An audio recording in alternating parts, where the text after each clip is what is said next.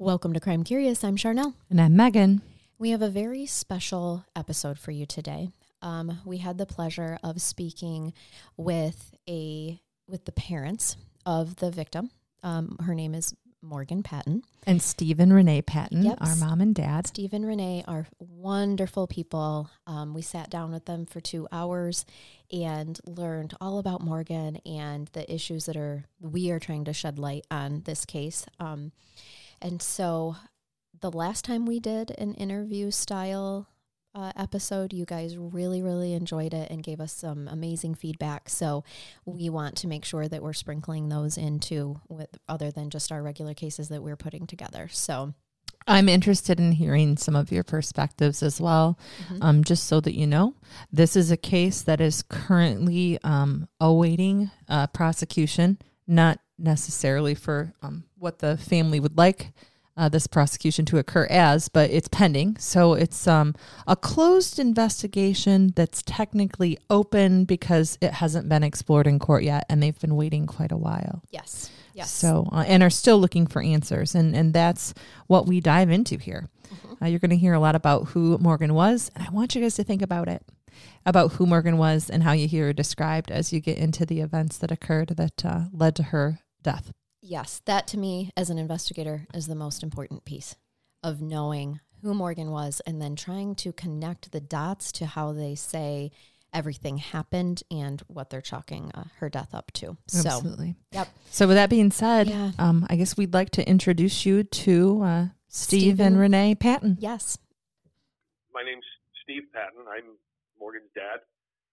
Um, Morgan, as you read, Morgan was our only child, Mhm. and we we we knew soon after Morgan was born that she was going to be our only child, and I think that the three of us bonded with that knowledge um, in a way that's it's it's in a way that's greater than most family dynamics that I've witnessed in my life. Sure. I can certainly say that. You know, we, we had a. I, I'm not really sure whether Morgan would have called this a strict household or not, but we had. We had, we certainly had rules and standards that I think have fallen by the wayside in recent history in a lot of families. At the end of every day, all through Morgan's childhood up until she was a teenager or you know off to college and moved out. At the end of day, end of the day, regardless of what got in the way, we sat down and we all had dinner together I love and it. we talked about our and we had the opportunity. Sorry, I have a cat running in front of me. we we had the opportunity, and it wasn't easy um, financially, but Renee stayed home with Morgan until she was, you know, went she went to kindergarten, and then at that point, Renee actually got a job in the same school, so Oh, perfect. Perfect. same exact schedule. And uh, Morgan never never went to daycare. She never had a babysitter. Mm-hmm. So if if Renee and I had a date night, the occasional date night, she Morgan would be with a family member Yeah. for the for an evening, and that was that was it. You know, we we really had a great opportunity to to bond, and we I I am certain that nobody would say that we spoiled Morgan, but sh as an only child, she had a lot of opportunities. Of course. Well, right. have- Yeah. we never had to be, you know, Renee never had to go to soccer practice while I was at a dance recital, or we were always there for all of Morgan's events as a family. Mm-hmm. It, it truly was awesome. Um, Morgan tried every activity that there was available, and she settled on the ones that she enjoyed, and she became very. She was a tremendous soccer player in school. Love that. I'm a was. soccer player too. What what position did she play? She was a midfielder. Okay. Um, she was naturally ambidextrous, so they loved her on both sides of the field. You know, she she she didn't have to develop a strong left leg or a strong right leg. She was just naturally. She used to she colored with both hands when she was really little, so That's pretty It was- impressive. it was funny. Yeah. So, um, just a, a talented soccer player. She was a fab, incredible musician. She took piano lessons from the time she could sit on a, sit on a bench Yeah.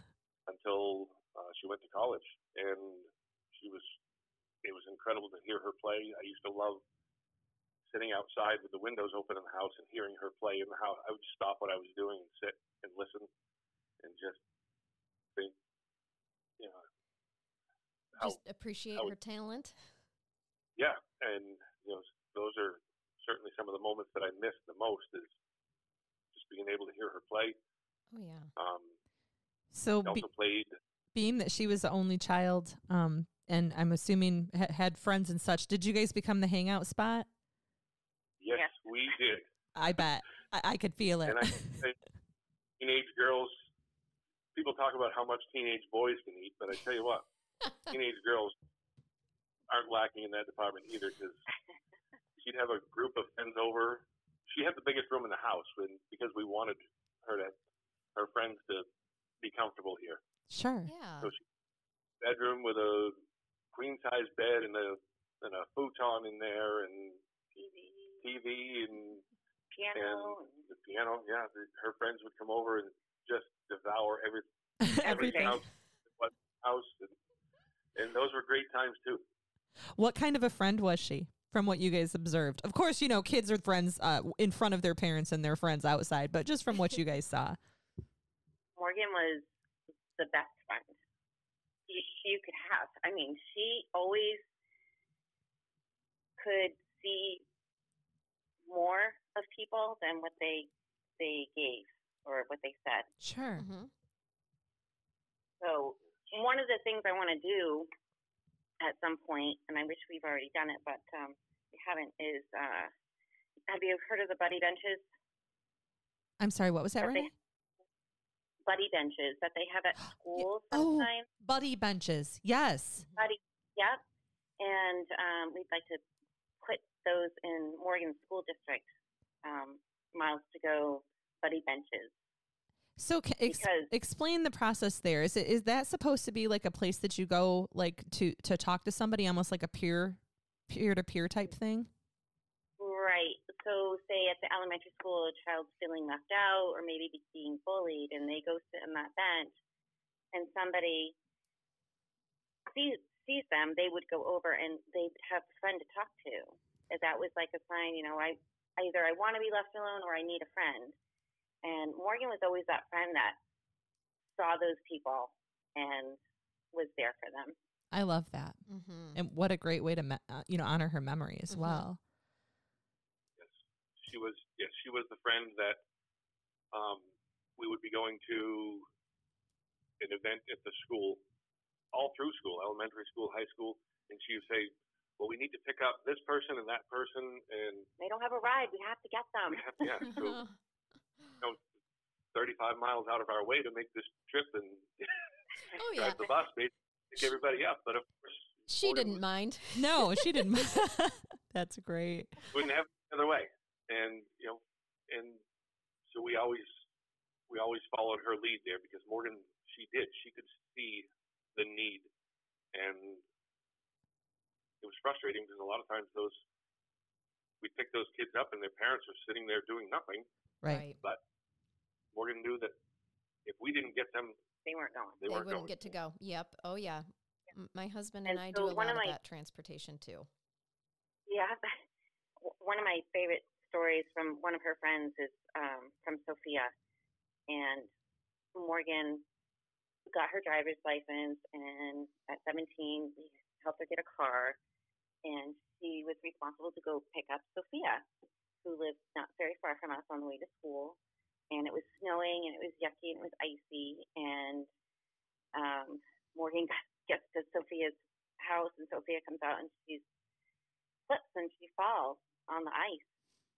And she was really upset to begin with because her cat died. Oh, And Morgan gets out of the car, walks around the car, lays down next to her. Oh. Laid down on the ice and mm-hmm. said, "Sophia, what are we doing?" Sophia told her, her cat. So Morgan just laid there on the ice with her in complete silence for for a minute or two, and then said, "How about we go to school now?" Oh, I that was- love that- that. Well, Stephen I don't- Renee, we've both successfully just fallen in love with your daughter. Right. Yep. So, what an amazing human. Um, it, kids, some kids don't have that empathy at that age, and it doesn't mean that they won't be great adults later. But to be able to empathize like that, that young, what an impressive young lady. And just to know she needed to just meet her friend in that moment and be with her. Yeah. That, that at that age is is very unique. That's amazing. Renee, did did your daughter did she date at all in high school? I, I consider myself a kind of a strict parent too, so my there was an age before they were allowed to go alone with a boy, but just kind of in terms of her dating, uh, if at all, in high school. So yes, we did date in high school. Uh, when I was growing up, the rule was you don't go on a date until the person who wants to take you on the date comes over for dinner. Love it. And so any boy that wanted to go on a date with me had to do that. So we implemented that with Morgan as well. Um, we had to at least meet them and have eyes on them before any dating was happening. yeah. Yeah. Oh yeah. And she had a curfew and um she was responsible and I I feel like she had one serious boyfriend in high school. Other than that, I think it was it was more like groups of people that they would go out with and yeah, Yeah. boys and girls, you know, and Mm-hmm. but she did have one serious boyfriend in high school for a couple of years. And can you describe the town that she grew up in? I do, and do you guys still live in the same town? We do. We live in Bradford, New Hampshire, which is the teeniest, tiniest little town, but it was such a beautiful community for Morgan to grow up in. It was very tight. Her, all her classmates from preschool on throughout high school were very, very close. This one particular group, and um, I, I feel like because we're detached from the school system and and things that we would be doing with Morgan, if, you know, when she was little, that the town isn't quite the same like it was then. Um, but It doesn't feel it to us anyway it doesn't feel it to us. we're not hanging out at the at the ball field Sure. Right. at Right. events anymore. I I hope it feels the same as it did for us to parents of young children now, but we we obviously don't see it as much. It is Morgan was a writer. She was reading and writing at a very, very early age, and she wrote a story, a short story about this town, and um, it's called "Where I'm From." Uh-huh. It's amazing. It's amazing. I'll have to share it with you. You should, and we would be happy to post it too, just so people can see that. Yeah, if that would if if you're if you guys are okay with that. So, did you? You guys are super close, obviously. When did the college talks start? Like where she was going to go and what she wanted to do, what her plans were. yeah. So that really started. Um, obviously, her her plans changed, but she was pretty motivated. That on my side of the family, I Morgan was going to be the first to actually earn a bachelor's degree. Oh wow! and she was motivated to do that from the time she was probably in like second or third grade. You know, that was going to happen. Um, and obviously, when she went on to law school, we both Renee and I were both just blown away. But um, I think that we, when Morgan went to sixth grade, uh, no, I'm sorry, when she was in eighth grade, she actually talked to us about going to a private high school. Oh. Um, and, and she put on put up a very strong argument for why she should go to that private high school.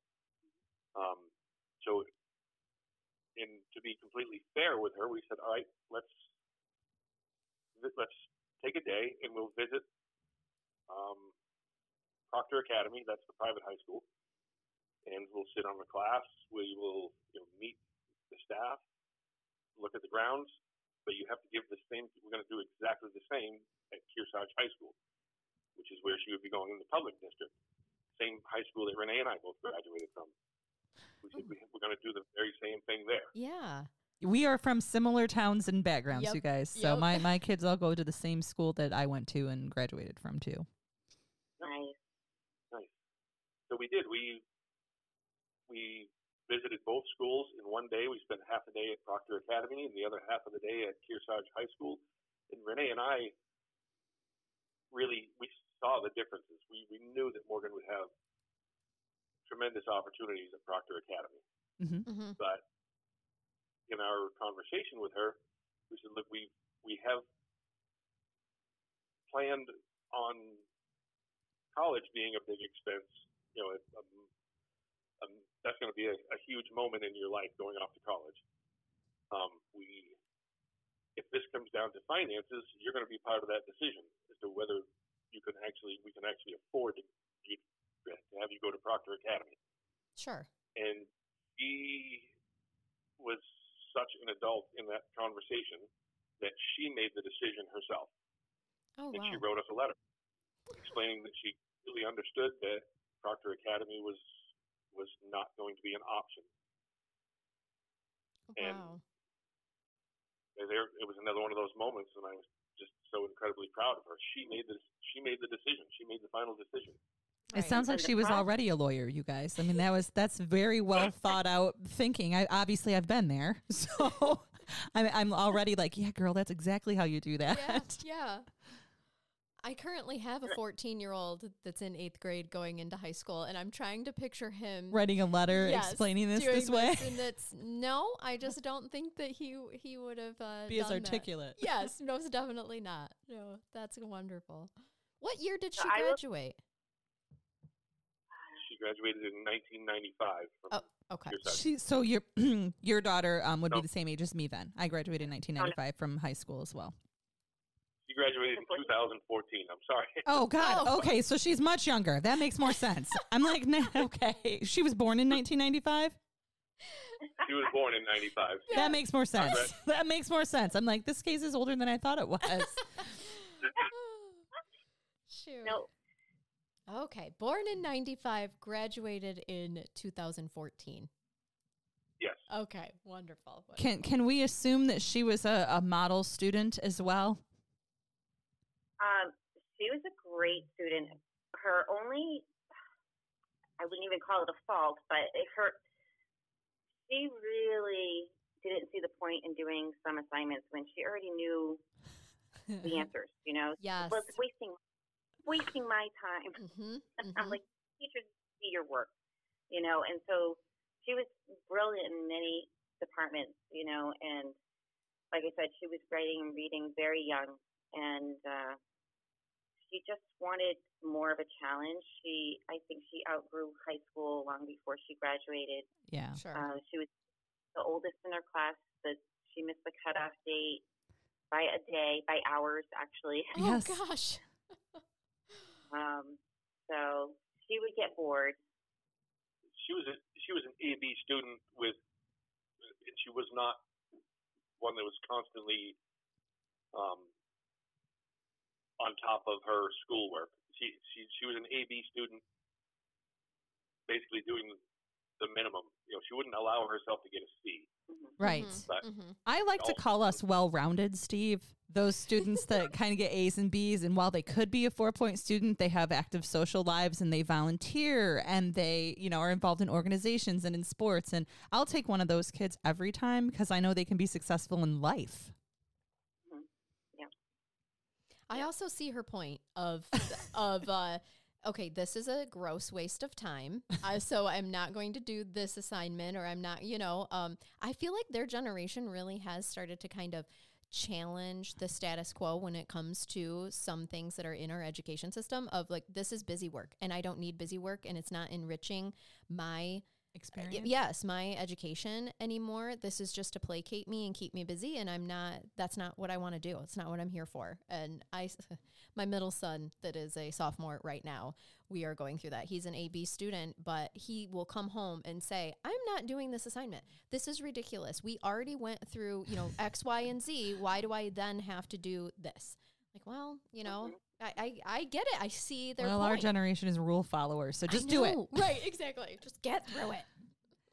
So when did the, she, the funny part, oh, go ahead. Morgan Morgan would take the time to write her teacher a letter explaining why she didn't want to. you know, she, in fact, you know, half the time it took her to write the letter, but she wanted to. She gets credit for that. If I was your teacher, I'd be like, fine, that was a great explanation. It took you longer than the assignment would have, Morgan. So there's an A. I love this. And you guys were surprised when she went to law school because, like Megan said, she's been practicing She's been since she lawyering was for a long time. Uh-huh. That the surprise was that she she wanted to continue. She I I, I would have it would not have surprised me if she had taken a couple of years perhaps and and you know gone into the workforce and then gone back to school. But she immediately enrolled in law school as soon as she had her geoscience degree. That was, so in, in Geoscience. school- That's cool. yeah, so in high school, I think she really blossomed because there were two instructors there who were Morgan called them the mad scientists, and Morgan thrived on natural sciences, earth space science. She just that that was her passion, Mhm. and she connected with those two instructors and loaded her schedule up with all the science that was available. and she would explain things to us or want to show us something that she was learned or and it would literally be right over our heads. We were like, Morgan, I, I don't know. She would sit for three hours to listen to what was it at the college there? She listened to um the the first woman that went uh, or a woman that went in the submarine. one of those small submarines that, that travels like 30,000 feet below sea, you know, under the ocean. Yeah. Yeah. fascinated and, and they were saying all these words that you know you'd have to go to school to learn Right. and And Morgan knew them. understood everything that they were saying you know and yeah. she she just thrived on new information and, and thinking processes and you know she she didn't get into a lot of trouble as a teenager she would get in trouble you know i mean in trouble could be being disrespectful or yes. Normal. Right. Right. you have to do this, that, and the other thing before you can go to the dance. And then Mhm. if you choose not to do it, then you don't go. And this goes back to the letter writing. And she said, nope, you can't go because of whatever happened. And then we would end up getting a three page letter explaining why we should let her go to the dance. Ah, I love that. Uh, and that's normal developmental life lessons, you know. that you're teaching, you just don't usually anticipate to get an essay Nope. back about why your parenting choice is wrong. it's great. Yeah. Ah, that's the best. So where did she end off uh, end up going to college then? Her freshman year of college, she went to Colby Sawyer College, which is 15 miles away from us. Oh, great. And that was, she got a great scholarship there, and she made the varsity soccer team as a freshman. And then her first choice was to not play soccer when she saw the schedule. Mhm. She said, Well, we're going to hopping on a bus on a Thursday for a Friday game in Connecticut, and when am I going to get my schoolwork done? Mhm. Okay. Mhm. I my jaw dropped. I said, "Well, had I known that your last high school soccer game was the last time I was going to be able to watch you play, I, I, uh, I think I would have been sad then. But I'm now I'm sad that you're. It was a great choice for her, but Right, but you didn't get to like sit in the moment and say and appreciate like this is the last time I'm going to watch her play soccer Right. and because you didn't know at that point in time. Yeah. then uh, so she finished her freshman year at Colby Sawyer, and when she came home, she actually she came home a lot of weekends because I like I said it was 15 miles away, but her scholarship required her to live on campus. Oh. Mhm. Came home a lot of weekends with a group of 18 year olds who could eat more than 14 year olds. My mom will teach. My mom can cook. Should say. We're going to would- feed all up- of you. load up two cars and take over the house for the weekend. Mhm. I actually made uh, turkey dinner, and I think we had two turkeys.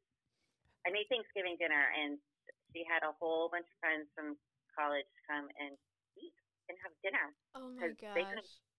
with their family. Yeah, yeah. That's Oh, amazing, that is though. amazing. she was doing the same thing she did in high school. She Mhm. she basically adopted all of these friends and said, "Okay, come back to my place. Mhm. My parents will feed My- you my and treat you can as their own. My mom can cook." That's a secret I still try to keep hidden from my kids, by the way, on purpose. right. I don't I don't let them know that I really can cook really big nice meals. oh gosh. So what end of her happened? Oh, go ahead. at the end of her freshman year at Colby Sawyer, she came home and said that her exact words were, "There's too many people there just wasting their parents' money. hmm It's distracting." Oh, So she she enrolled in online courses at Southern New Hampshire University, Okay. okay. and I was nervous Sure. that she wasn't going to get a quality education and and she wasn't going to use her time wisely and that it was that it wasn't going to it just wasn't going to be a good fit for her and I could not have been more wrong. She got a tremendous education that way and she was she was right all along. She was able To, she used her time wisely and she thrived with that environment. Because it was her education. She she owned it. Yeah, she was in con- more control of it that way. Mhm. Yeah. Yep. It doesn't surprise me from what you've told me about me her either. that she would thrive in that um, that type of environment because she can motivate herself because she wanted to learn. She was waiting to gobble up the knowledge, and that's really what it takes to thrive in an online environment. Did she stay with you guys then once she decided to do the online bachelor's? She did for the I think uh, about a year, and she was working not full time, but she was she was working a lot, Mm-hmm. and she was living here. And then in 2016, she went to Cape Cod for a weekend, the weekend of Fourth of July, to visit her cousin Jenny, who was managing a restaurant down there. And she came back home after three days with Jenny and said, I'm moving to the Cape. I already have a job. And she loaded her car and off she went. wow. Ah, to be young, yeah. right? yeah. And and you guys were supportive. I'm I'm assuming worried, but were you guys supportive of that decision? Uh, we were we were scared to death. Of course. But, um, you know, it wasn't like she moved across country. She was three hours away, and um, she let us in. You know, she moved, but she let us in. She didn't escape. You know, and Yeah. we could go down and visit her, and you know, and she had a job and she had her ducks in a row and she had a place to live. I mean, it was cramped and it was, you know, I mean, the first place Steve and I lived it didn't even have a kitchen. So, Yep. um, It builds character. and she blossomed. she really it was it was incredible to watch her growth once she was on her own down there. It really was. She just she was on a mission to conquer the world. She became an adult right in front of your eyes. Well, Yeah. and she was calling me, asking me questions like, "Mom, how do I shop for this recipe? How do I? What do I buy at the grocery store?" How do how do I cook a turkey dinner? For 40 friends. That's great. I'm 39 years old and I still call my mom sometimes and ask her, um, how long? This is how big this ham is. How, How long, long do I should I cook cook this for so I don't dry it out? Google Yeah. it, Charnel. It's all on the internet now. No, it's better when it comes from your mom. It's true. Yep. And she would reach out to for uh, nonsensical stuff and just kind of, I don't know. She just wanted to get your brain going, and she would come up with these things and say, "Dad, how do I how do I figure this out?" Or, you know, and I was with phone call, "Mom, I don't feel good." Yes. yeah. That's my life too, Renee. yep. So very normal. Oh. You know, and then she wasn't happy, and I I think I tried to do this throughout her whole life was, you know, if you're not happy, change it. Mhm. And find a way to change it. Find a way to make it better for you. And she wasn't happy with her job down there, and she I forget what happened with that, but she went and walked down to Hyannis Marina and said, "I need a job." She ex- extended her hand and shook hands with the the manager. Yeah. Said, "My name's Morgan Patton, and I'd like to work here." and I'd like to work here. Oh my gosh. and she because she wanted to make a change and that's what she wanted to do Yes. and Carla hired her on the spot. And this is at a marina? Mhm. Yes, That's cool. she was.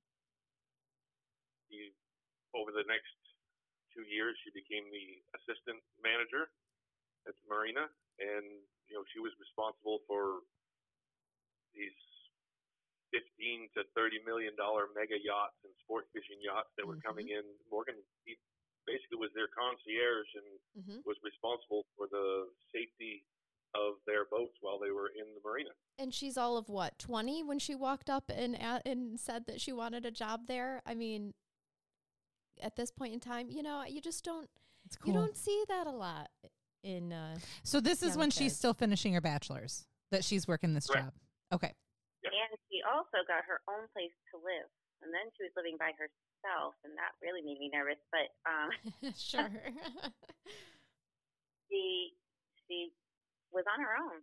hmm and then she adopted a eight year old cat with three pages of behavioral issues that came with it.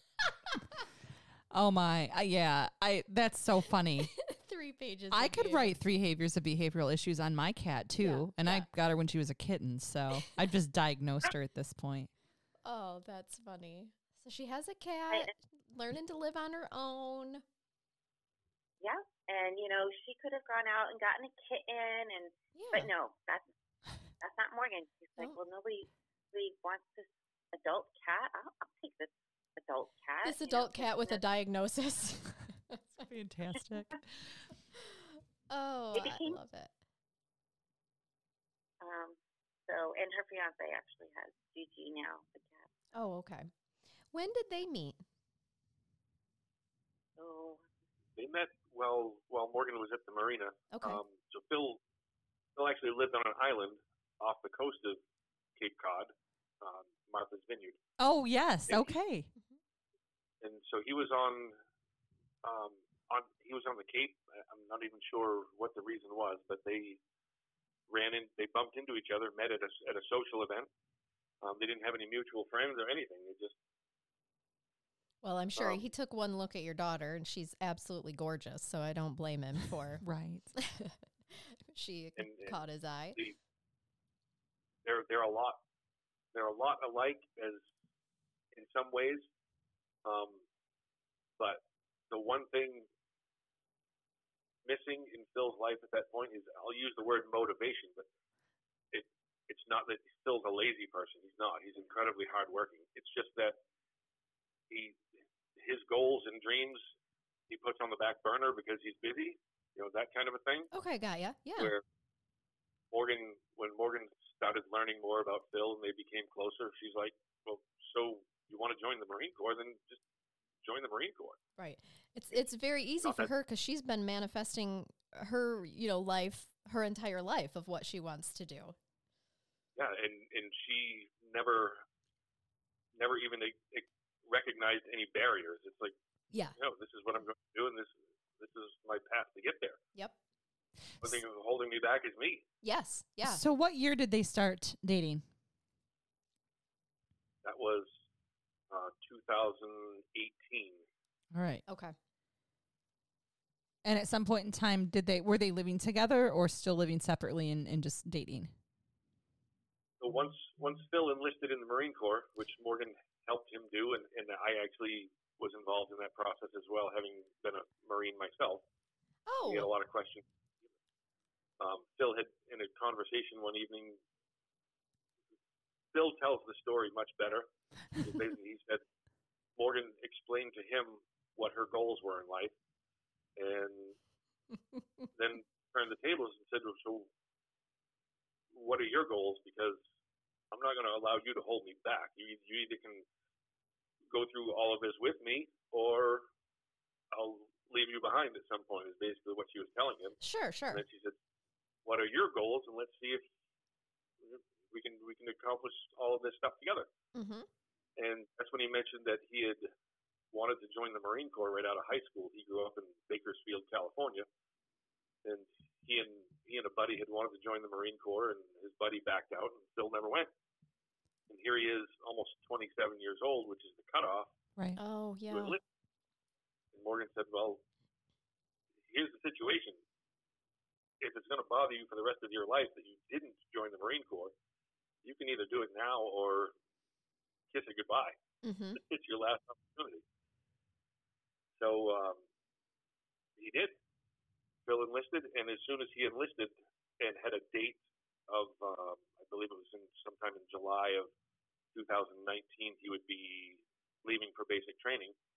Then, then they moved in together. Uh, Morgan was going to take care of the uh, little house that Phil had on Martha's Vineyard. You know, move in with her cat and just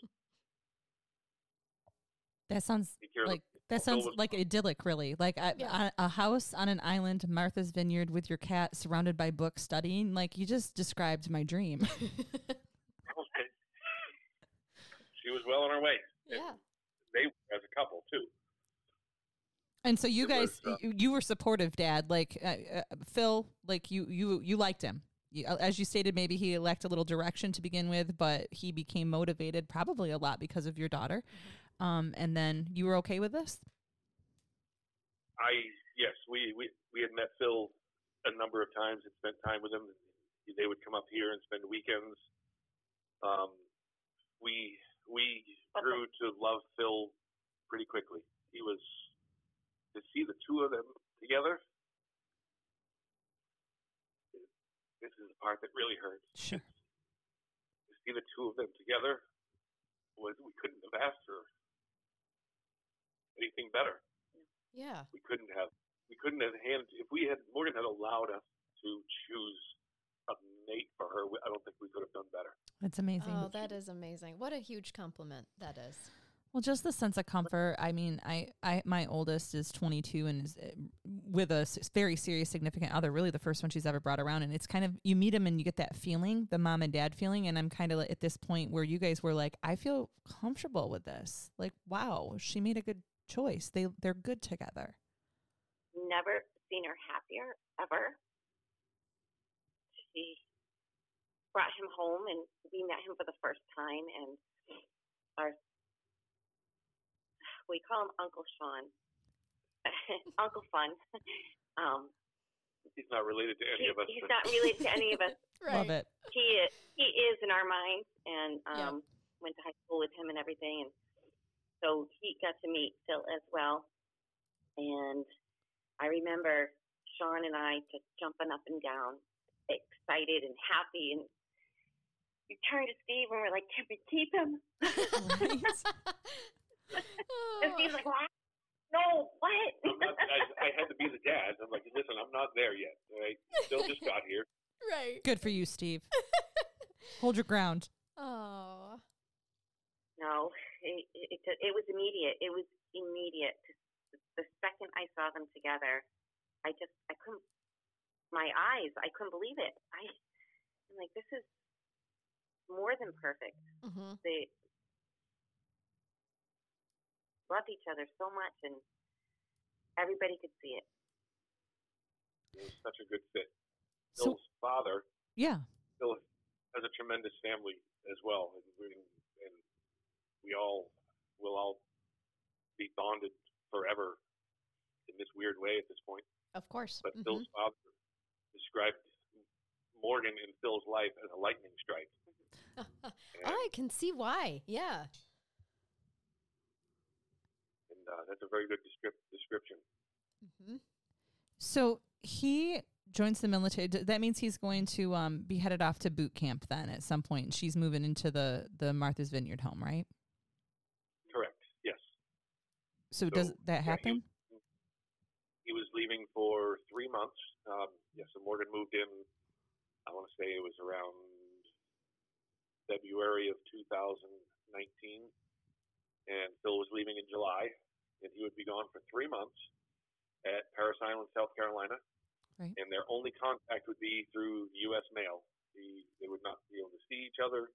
They would not be able to talk on the phone. Um, after uh, basic training at Parris Island, Phil would have 10 days leave, and then he would report to Camp Lejeune or Camp Geiger, North Carolina, in Jacksonville for, I believe it's six weeks of advanced infantry training, and then he was actually going to be joining a reserve unit. So by Christmas, he would be home, and their their plan was actually epic. Morgan had it cost her a thousand dollars to do it, but she had delayed her enrollment to Roger Williams Law School by a year so that she could be in the house while Phil was gone. Mm-hmm. Then by December, Phil would be home, and he would his he would be attached to a Marine Corps Reserve unit in Connecticut, and so one one weekend a month he would be gone, and then two weeks out of the year in the summer. Mhm. He would. Other than that, he would be he would be back in Morgan's life, and he'd be back to his job as a utility lineman. Oh, Great and at that, uh, their plan was to get married once he was home, and Bill could transfer with the company that he worked for into um, Connecticut, so he would be close to his reserve unit and close to Roger Williams, where Morgan would be studying law. okay. Yeah. and that was their plan. They were going to rent out the little island house for the three years that they would need to be gone, and it we called it epic their Yeah. plan, and it really Yeah. They had it all worked out. So he makes it through the basic training piece. They're they're just communicating by mail at that point. yes. Morgan every morning as soon as she woke up, she would write Phil a note, a letter, short letter, and every day. every every morning, and then she would drop it at the in the mail on her way to work. Well, writing was Um, definitely her powerhouse. Yeah. that does not All those me. letters. And she's looking forward to him to be. He's going to get a week off at some point, right? So that she can. Or how long did you say again, Steve? 10 days. Ten days. in October, yeah, the um, Morgan turned 24 October 1st, and Renee and Morgan took a road trip down to South Carolina to watch his graduation. Um, it was a, a birthday road trip, but the destination was Phil's Parris Island graduation from the Marine Corps. And I flew down. Family, uh, Phil's entire family flew in from California, and we all celebrated his graduation in South Carolina the beginning of October of 2019. Oh, wonderful. And then Morgan and Phil drove home. It was Morgan's plan. They drove home from South Carolina back to Massachusetts because she she wanted Phil all to herself Sure. for a couple of days. Sure. I understand that. Yep. And then he, uh, ten days later, he reported to Camp Geiger in Jacksonville, North Carolina. And where is she at this point? Once he reports to uh, Camp Lejeune, Camp Geiger. she was back on the island on Martha's Vineyard. Just, uh, but it, now they can. Um, the training, the setting was a little different there. Phil, they could actually speak by phone and Sure. and um, text message, and FaceTime and all that good stuff. Yeah. So it was a little more. It wasn't quite as as stressful on Morgan not being able to see her Phil. Oh, yeah. You know, they were still quite a distance apart. which Mhm. is why when Phil learned that Veterans Day weekend, um, so November, the weekend starting November 8th, 2019, he was going to have what was called four days of limited liberty. Oh, okay. So he would he would have to be back on base in his barracks at night, but those four days, the 8th, 9th, 10th, and 11th, I'm sorry, the 9th, 10th, 11th, and 12th of November, he his days were free and he could leave base. So he sent Morgan plane tickets to come down to Jacksonville to- so they could share those four days together. Okay. And he was super excited. Yeah. 30 years ago, 30 years ago, Renee had done the same thing, flown down to Jacksonville to spend a weekend with me. Oh, yeah. Oh, my goodness. So you know exactly how she felt, Renee. Yeah. So excited to be able to go see him. Absolutely. Absolutely. And that's when things went terribly wrong. Okay. I figured you were getting there. So So Morgan, you know that uh, so Oh. so just so that we have a timeline then she's she's going to fly um and she's flying into Jacksonville and then w- what is the plan who's is he supposed to pick her up So he wasn't. He wouldn't be off duty until 8 a.m. on Saturday, November 9th. She wanted to arrive the night before so that they wouldn't have to waste a minute. I Sure. got As it soon as, Yep. as soon as he was free, they could be together. Um, so she, it's actually quite a to, to fly down to Jacksonville from an island off the coast of Massachusetts is not an easy task. And she she was up at well, she was actually on a boat at 5:30 a.m. that Friday. She called me and I was at work and I I asked, so you are you excited for your trip? Are you getting ready? And I asked her what time the boat leaves, and she said, well, the first boat doesn't leave until six, but I'm already sitting on it waiting. So she had gotten an early start, oh yeah. and it's an hour on the ferry to Cape Cod, and then she rode a bus. When she got off the ferry, she rode a bus to Logan Airport, and her first flight was into from from Boston to New York, and then she took another flight from New York to Charlotte, North Carolina, and then a small commuter plane from Charlotte into Jacksonville. Oh yeah my that is gracious. not a small feat that is a lot of traveling Yes, those 13 hours. It took her 13 hours to get from her house to the hotel she was staying in. okay A boat, a bus. I was gonna say the only thing she's missing is a train. right Yes, but 13 hours later, she sent us a text message saying that she had arrived at her hotel. Okay. and she let us know at the same time that she, when she checked into the hotel, she was looking at her emails, and she had a an interview um, scheduled for Tuesday, the day that she would return to Martha's Vineyard. The Island Energy Company wanted to interview her for a position she had applied for, and she was very excited about that. Yeah. And uh, she had a, a lot of good things going on Mm-hmm. in her life. Most most important to her, she was going to get to see her Marine, Mm-hmm. her Phil. her her Phil yeah What what hotel did she check into? She checked into the Baymont, um, I think it's called the Baymont Suites. Okay.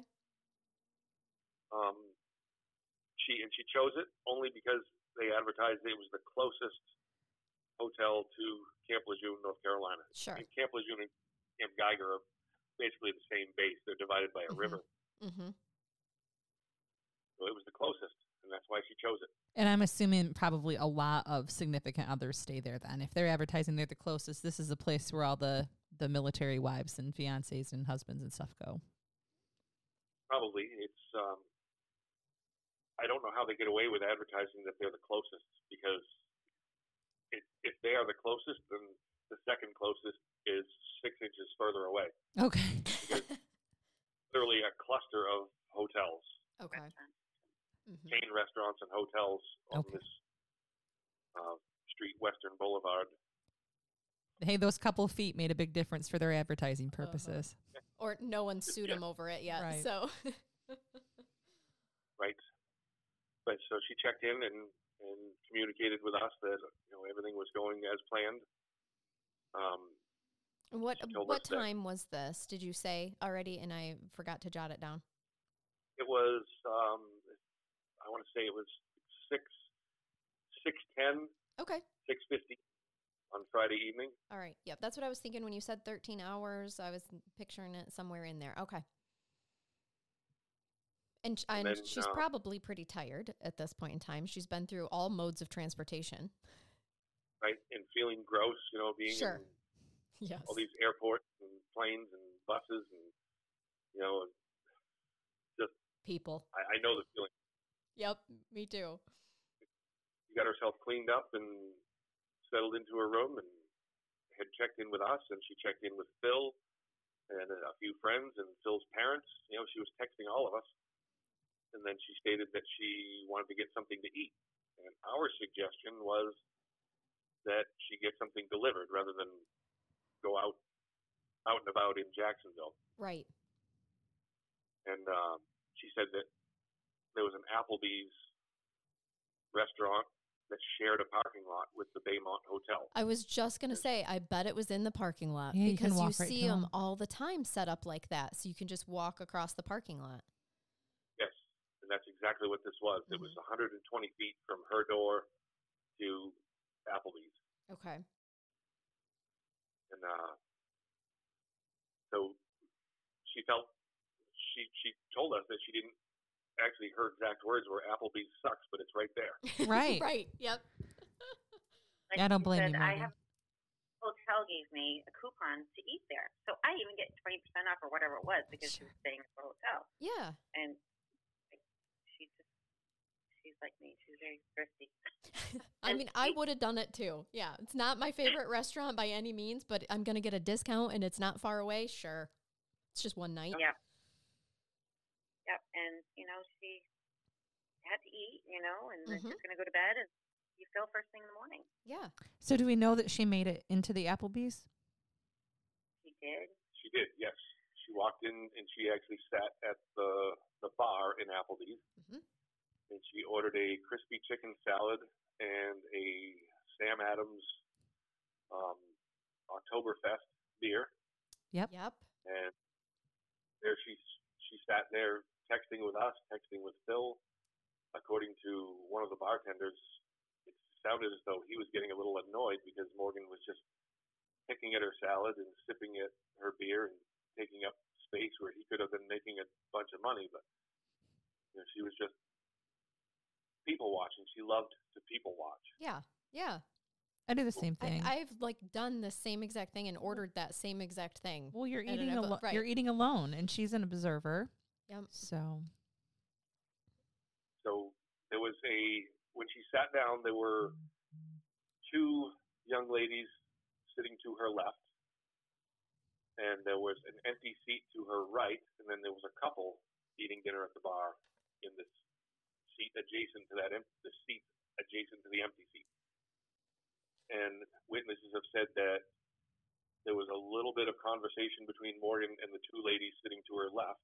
They were um, it, it was described as dressed up and they were pre-gaming. They were just in there for some drinks and then they were heading out who knows where. Sure. But there was a little bit of conversation there. And there was conversation between Morgan and both of the bartenders that were working. One of them was actually not on as a bartender, but was doing some work behind the bar. Um, and she just sat there with her her chicken salad and, and her one beer until the couple to her right finished their meal and they left. And then two off-duty Marines were they were described as cowboys because they were wearing cowboy hats. Um, moved from the opposite side of the bar, this horseshoe-shaped bar. hmm They left their seat and they took the two seats next to Morgan Okay. and tried to engage in conversation with her.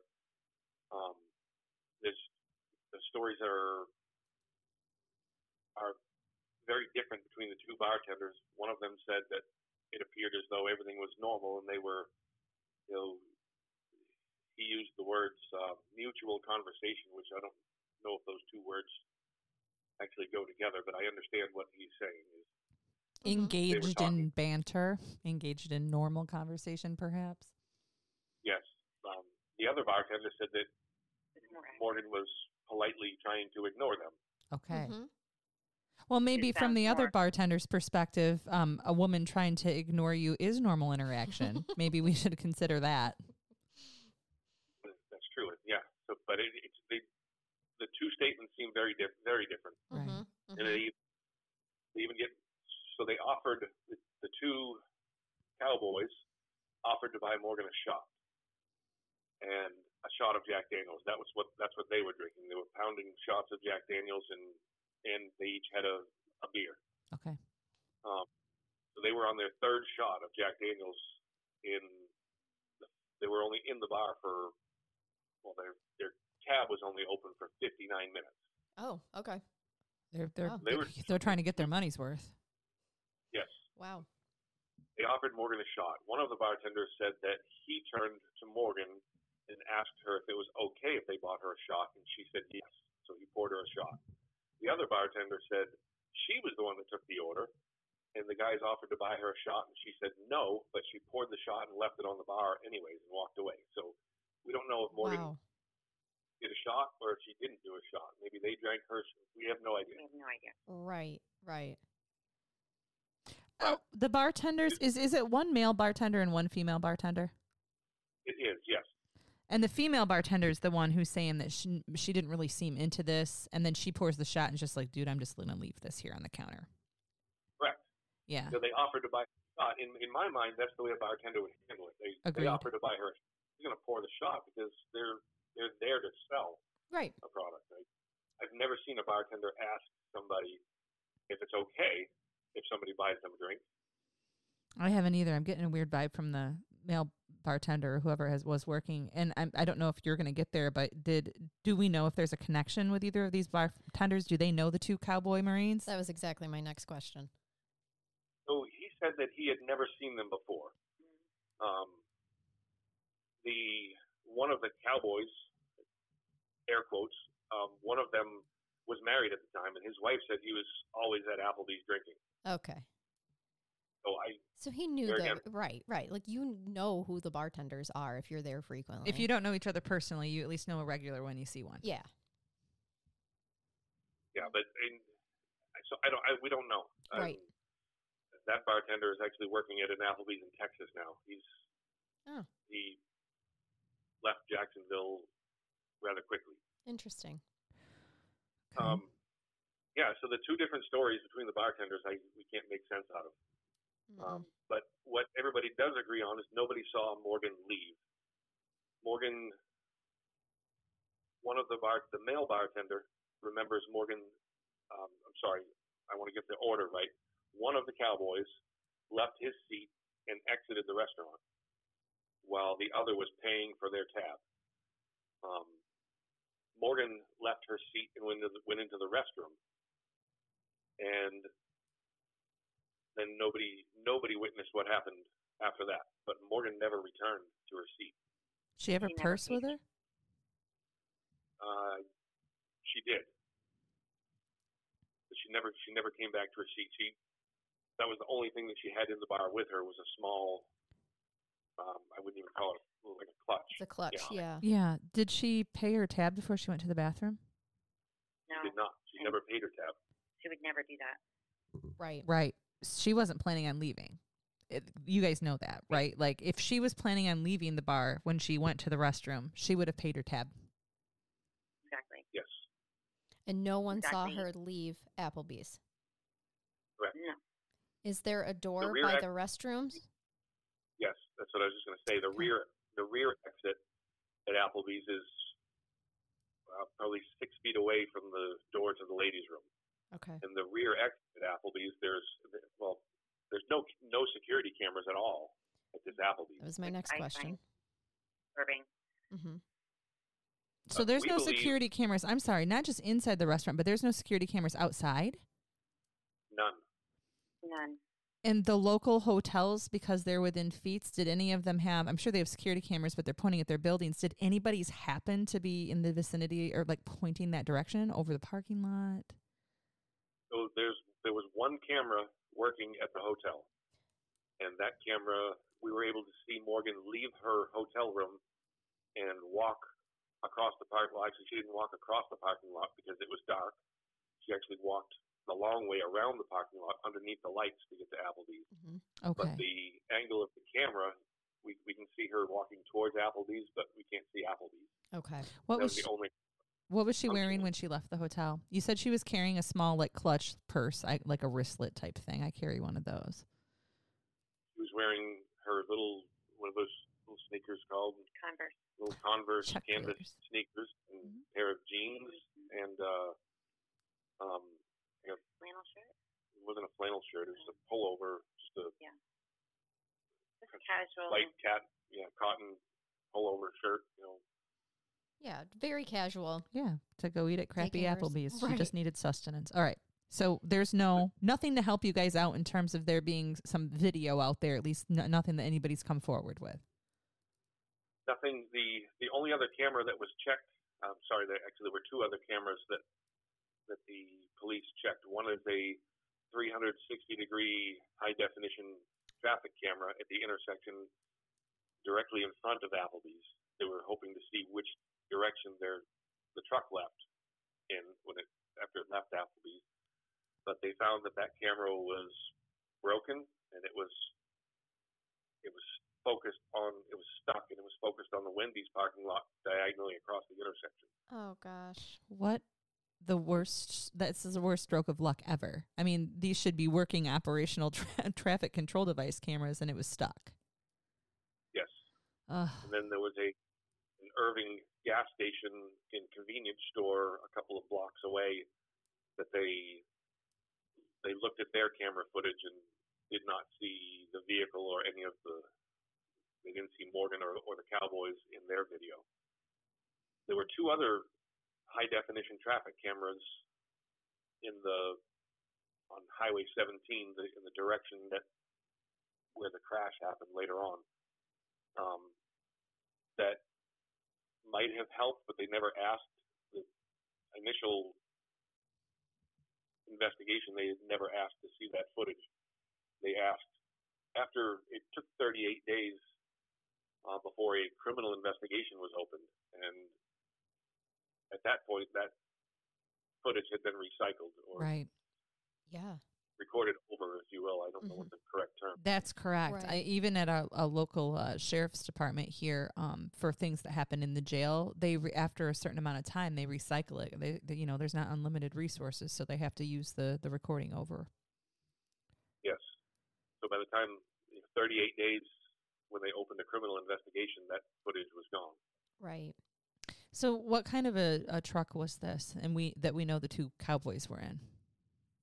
It was a 2016 uh, Chevrolet Silverado 2500 four door truck. And Okay. what time did they cash out? When did their tab say they left? So they cashed out at nine, I believe it was 9:31 p.m. But then the bartender said that they were they hung around for a, a while after that, and they may have actually had more to drink just and paid individually for them. Right. But their tab they cashed out at 9:31 Okay. the the um the bartender, the female bartender, actually punched out somewhere around ten o'clock, and she made herself a meal and sat down. And she estimates that it was somewhere around ten twenty to ten thirty the last time she remembers seeing them and Morgan still there. Okay. So we're our only guess is that it was at that point that Morgan went to the restroom. Okay. And she didn't hear much of their or any of their conversations, just that it was She- th- banter. She did not. She did not.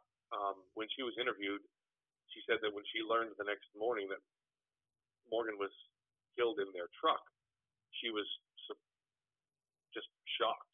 She just didn't see any. There's no way that Morgan left with them. Right. Was her reaction? Mm-hmm. It just didn't happen. So are we to throw a The- the hypothesis? last- Go ahead, honey.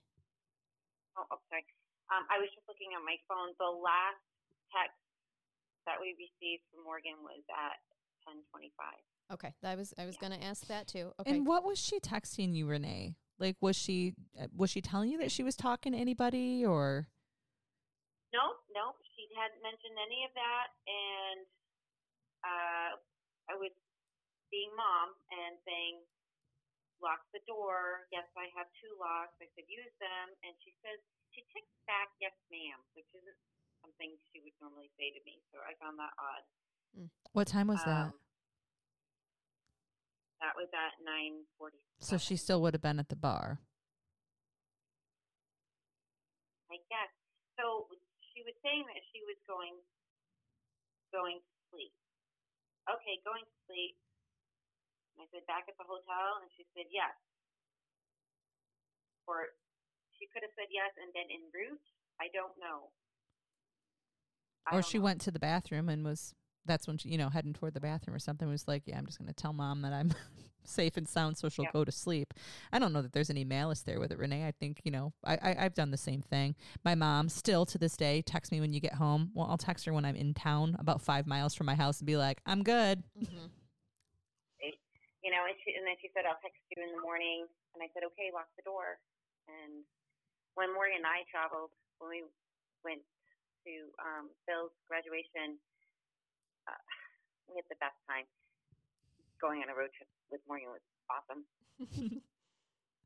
But she, and she planned all all the places that we stayed, and you know, and I would always make sure the door was locked, double locked, and I would always put a chair in front of the door. And Morgan would say, "Why? Why did you put that there?" And I said, "Because that's what you do." You know, Yeah. I I agree. That's how we were raised too. And I said it is it's unfortunate, but I say all the time, what's the first thing that you do when you get into a hotel room? And guys will start no no offense, Steve, but guys will start telling you all the things they do, like I use the bathroom or I check the television, check, see if things are working. The first thing women do when we get in a hotel is make is lock it and deadbolt the door. Yep. Every time Always. I turn around and lock and deadbolt the door. Yep. So she was she was all about her safety. Yeah. You know, walking under the to get there, and obviously. you know, things she had on her mind was going to see Phil. Right. Right. So as she was as she was traveling that day, I had sent her. I was looking up horrible stories, things that happened in military towns, and specifically Jacksonville, North Carolina, and I was sending them to her. And because I just wanted her to know that yeah, an awareness, right? Just Yeah. just be alert and and be aware that these are some of the things. Steve, when you were looking those up, did you were you worried? Did you have a bad feeling? I just I didn't want Morgan. I didn't have a bad feeling, honestly. I just I didn't want Morgan to think that because there's 84,000 Marines in town, it's the safest place on earth. Okay. When it really should be. Mm-hmm. Agreed. It should. There. The, the problem is, I had served in Jacksonville, North Carolina. I know that there's 84,000 Marines and there's nothing to do. Right. Uh huh. and the strip clubs and the bars and the I mean there there was it's not a pleasant place. Sure. I wanted Morgan to be aware of where she was going. Okay. So is it a hypothesis then that we've got one cowboy outside of the Applebee's and we have the other one paying the tab and Morgan in the bathroom? Is is there a theory that, you know, one of the cowboys opened that door that was nearest to the restroom and apprehended her? That's our theory. Mm-hmm. Um, where we're at in the official investigation in North Carolina is the driver is being is obviously at 10:51 p.m. Morgan was killed when that truck left the road. The truck that one of these cowboys owned left the road traveling in excess of 90 miles an hour Uh-huh. on a dead end road 15 miles outside of Jacksonville, traveling in the wrong direction to be going Okay. to Camp Lejeune. So maybe explain that part to us. So we we know. Let's get to theories in a minute. But you tell us what happened next. Like what what was the next piece of information that you guys got? You know that she's going to bed. Somebody's reported that she's um, gone to the bathroom and never returned without her tab paid. So the next, the next information we got, I mean, that was the end of our interaction with Morgan that night. Is she was going to bed. Mm-hmm. at 4:30 a.m. on Saturday morning. Our local police chief, who is also a friend of ours, woke us up and told us that Morgan was killed in a crash in North Carolina. I said, impossible, impossible. She didn't have a car. Right. Yeah, Right. So there there didn't have a vehicle down there. There are no vehicles other than the Uber that brought her from the airport to the hotel. There's no vehicles involved in this trip. Right. So we didn't believe it. Sure. We said it can't, can't be. That can't be. Right. Yeah. I mean, I would have the same. I would have had the same reaction. She's asleep in a hotel room. Yes. But um, you know, as, as it sunk in that there wasn't a mistake, Mm-hmm. I had to track down Phil and let him know because he was about to get off duty and go meet her at the hotel. Sure, sure. Oh, Steve, I'm so sorry, you guys. And uh, while I was doing that, Renee was packing a bag so that we could get on a flight to North Carolina. Mm-hmm. So were you able to? What, this is four thirty in the morning. Were you able to track Phil down? Yes, I was. Um, typically, to get a message to somebody in a training setting, like I didn't have Phil's cell phone number. I could have called him directly, I and I don't know why I didn't have that. Um, but I had to. Um, I called the officer of the day in his training battalion, um, only because I knew that's somebody that I could. Most people, a lot of people without you know any Marine Corps knowledge may have I struggled to try to figure out how to get a hold of Phil, but I knew that there was an officer at the training battalion, so that's who I reached out to. Mm-hmm. And he told when I woke him up, he told me, well, the the proper way to do this is called the Red Cross. And I said, I understand that, but I have a very short window to catch Phil before he goes to meet Morgan. So what I need you to do is to walk your ass over to battalion and find Phil Brandon and have him call me. Mm-hmm. And we got in a little bit of a spat on the phone, but he did just that. He went and himself physically found Phil. Good. And Phil gave me a call. And And then when was the last time Phil had heard from her? When was the last time he got a text from her? So Phil's last message is very strange. He so the crash happened at 10:51 p.m. and at 10:42 p.m. Phil received a text message from Morgan that said, "Did you know that they smuggled drugs onto base in pizza boxes?" Wow. And one of these, it, yes, it was very strange, really out of character. Phil didn't even respond to it. He, he thought the same thing. That's just that's odd that he would send that to me. Right. Um, we actually dug up a an interview for a, a high school newspaper in Livingston, Montana. Um, one of these cowboys uh, had done an interview with his high school paper after once he was a Marine and once he was working in Jacksonville at Camp Lejeune, and he said that one of his duties was to inspect pizza delivery vehicles because they smuggled drugs onto base in pizza boxes. So if it was her sending the text, this is obviously something he said to her or she heard him say. Or or he had her phone. Right. One of the two, yes. What are these two cowboys' names? So the driver of the truck, his name is Hunter O'Neill Wells, and he's from Sistersville, West Virginia. Male passenger, who was also underage and had in his possession a stolen military ID that night, he's the one that purchased all of the alcohol for the two. Uh, his name is Charles Edward Cornwall V, and he's from Livingston, Montana. And by stolen, you mean he didn't ask for one of his friends' uh, military IDs, he took it from them. He had one that had been reported stolen a year prior. Okay. Oh, okay. It was in his was in his possession that night. And did they both survive the accident? They did. Yes.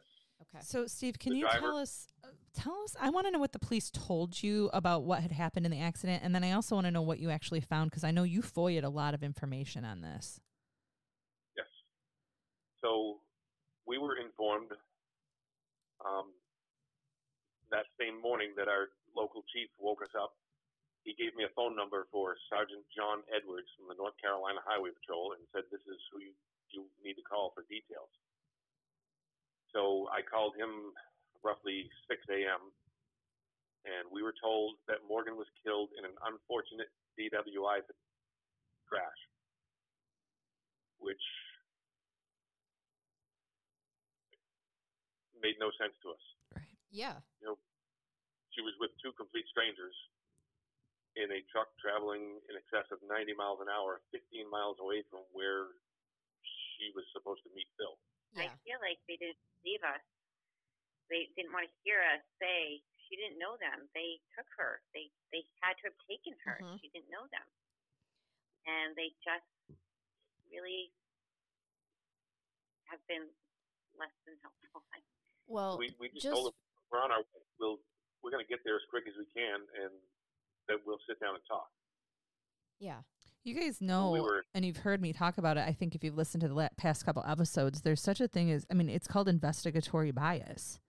And so when they, when police come up on a, and, and we don't police bash on this show, but we certainly can identify when there's been major errors made. And so with investigative bias, um, Steve, Renee, they see what they th- want to see. And what they saw was a DWI crash and a person who uh, had presumably gotten into the vehicle voluntarily. To, so to them, they're going to tell you that. They don't realize that this person would not have, that your daughter would not have gotten the car with them. And so they're probably not checking out the appropriate leads at that point because they've already decided what happened. They're not going to look at it as a criminal investigation. They look at it as she was a victim of a DWI driver. Exactly. Mhm. And then I've heard it called confirmation bias, and that's the term Mhm. that I've yep Yep. Same into thing. my head. And so we were told in in person, speaking with Sergeant John Edwards, that when Morgan's um, autopsy was completed and they got a toxicology report back, he said that if her BAC was 0.08 or higher on that report, he was going to assume that she willingly got in that truck. Why? Um. Oh my God. I'm so, that's so upsetting for so many reasons. So Yes.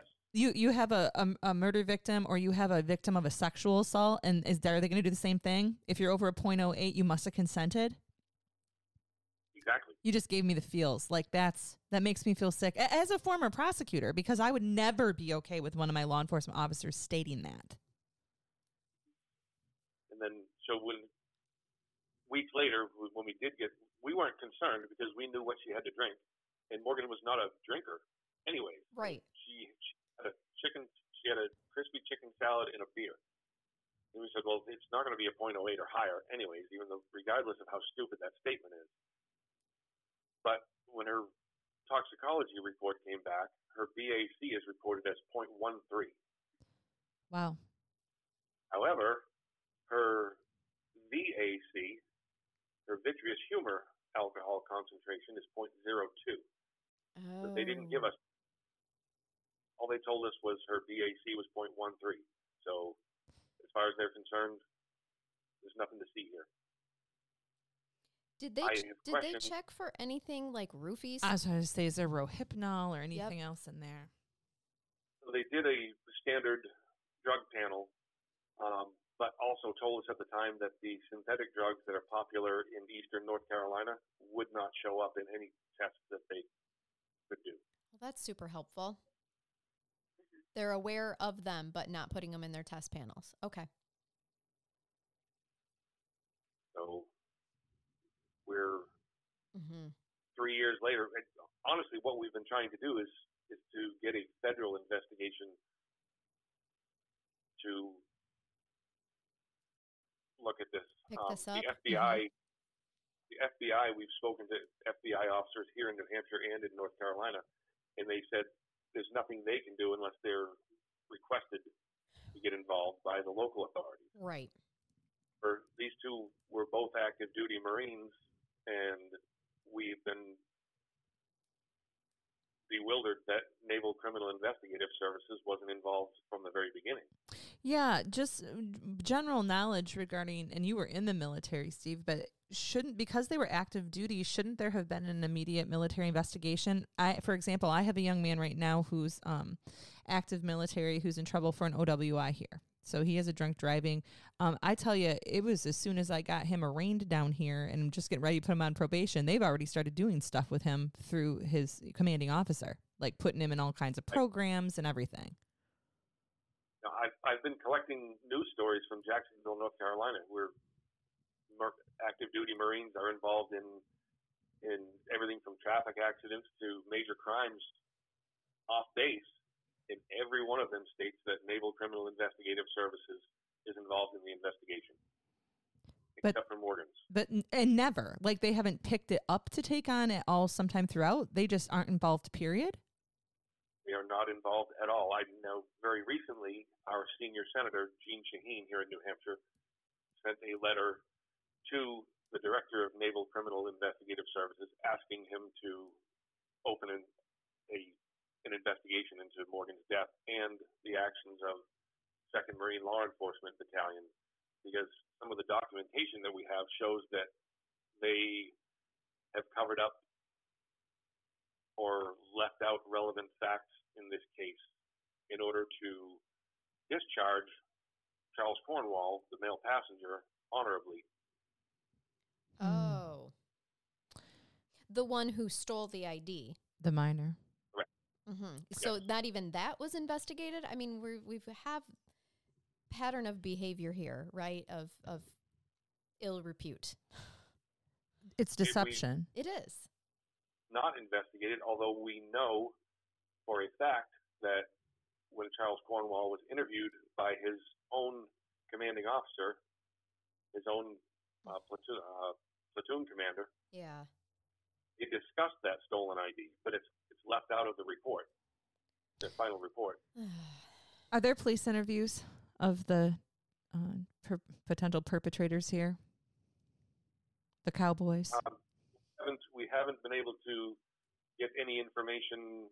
Actually, the driver Hunter Wells um, hired an attorney immediately and invoked his right to remain silent. So all of the investigators told us that they can't speak with him. Charles Cornwall has never been interviewed. the passenger Correct. was the, only driver person who charged with operating while intoxicated, causing death. he was he has been indicted for felony death by motor vehicle. Yes. That's what we call it here. And when was so he was charged? This occurred back in 2021, 2019. 2018. Yes. Jumping ahead big time. I apologize. Mm-hmm. And it, has he ever has he been convicted of that? He has not. We um, the most recent information we received from the district attorney's office is they're still awaiting the retrograde extrapolation report from the state's expert. Because his On his blood was serum. taken- his blood was taken at the hospital two hours and forty minutes after the crash, and he was under the legal limit. So they're they're counting on retrograde extrapolation to show that he was above the legal limit at the time of the crash. Right. Correct. Yeah, I'm familiar with those cases. and have you had access to see what the tax came back on him? Or are they calling this an We- open investigation? Not. Yeah, they're actually Onslow County Sheriff's Department said the case is closed, um, but they also told me that even through FOIA, I cannot get the case file. I'm wondering if it's because they closed it for purposes of it's closed because it's being prosecuted. And so it's because the DA's office or whoever has it, there still should be some information you can get. it's a little convoluted. So the first detective who was assigned Morgan's investigation, the criminal investigation was opened on December 12th, 2019. And we flew down to Jacksonville to meet with Detective Jonathan Marshburn, who was um, a rookie detective, but he made sure to tell us that he was not going to, he would not leave any stone unturned and also told us to feel free to communicate with him, but there may be times that he might not be able to share information with us Sure. once we came back home. hmm So I sent him maybe a half a dozen emails over the next the following couple of weeks with thoughts and ideas and, and questions, some of them. And then I got an email back from him basically saying, "Leave me alone. Let me do my job. Your ideas are dumb. They won't help me prove kidnapping." Hmm. So I stopped communicating with him. And then we learned a year later, in December of 2020, that he left the department for a job with the state and closed Morgan's case on his way out the door. Oh. Without a reason? So, just, well, he, he considered that it was done. He, he was leaving his job. The case was closed. So the district attorney, I'm sorry, the assistant district attorney called the sheriff's department and asked that, um, I can't remember his name now, another young detective reopened the case. Um, Matthew Hipple was his name. So we flew down and we met with Detective Matthew Hipple. And he told us in our initial meeting that the assistant district attorney asked him to reopen the case and then await further instructions from her. So we contacted her and said, "What what does that mean? Are you are you running the investigation from the district attorney's office?" And she said, "No, that must be a misunderstanding. He's free to investigate anything he sees fit, and I will straighten that out with him." They never had that conversation. Oh, really? Oh. He was just had a had a case file on his desk, but was never did anything with it. Mm-hmm. And ten months later, he left the department and closed the case again. Oh gosh. Can I ask you in any of these detectives or police or anybody that has interviewed you, have they asked you about your daughter and getting to know your daughter? Because the first half of this podcast, we learned all about who Morgan was. And I think that our audience will agree that we know the type of person that she was. She was not willing voluntarily there to get smashed, anything like that, and then leave with two complete strangers. Did did they appropriately collect that data from you and that information? They we shared much information with with uh, Sergeant John Edwards from North Carolina Highway Patrol in our in our initial meeting with Detective Marshburn on December 18th, 2019. We also described Morgan to him and he told us he had done a data dump on Morgan's phone because they they still have Morgan's phone Mhm. in their as, as evidence, and Mm-hmm. I we active too. I mean, you could pick it up and make a phone call on it now. It's it's still active, but he said they had done a data dump on it, and he said this is not the average 24 year old that I deal with. Right. That doesn't surprise you- me. Learned a lot about Morgan by her phone, but they but then they never did anything with it.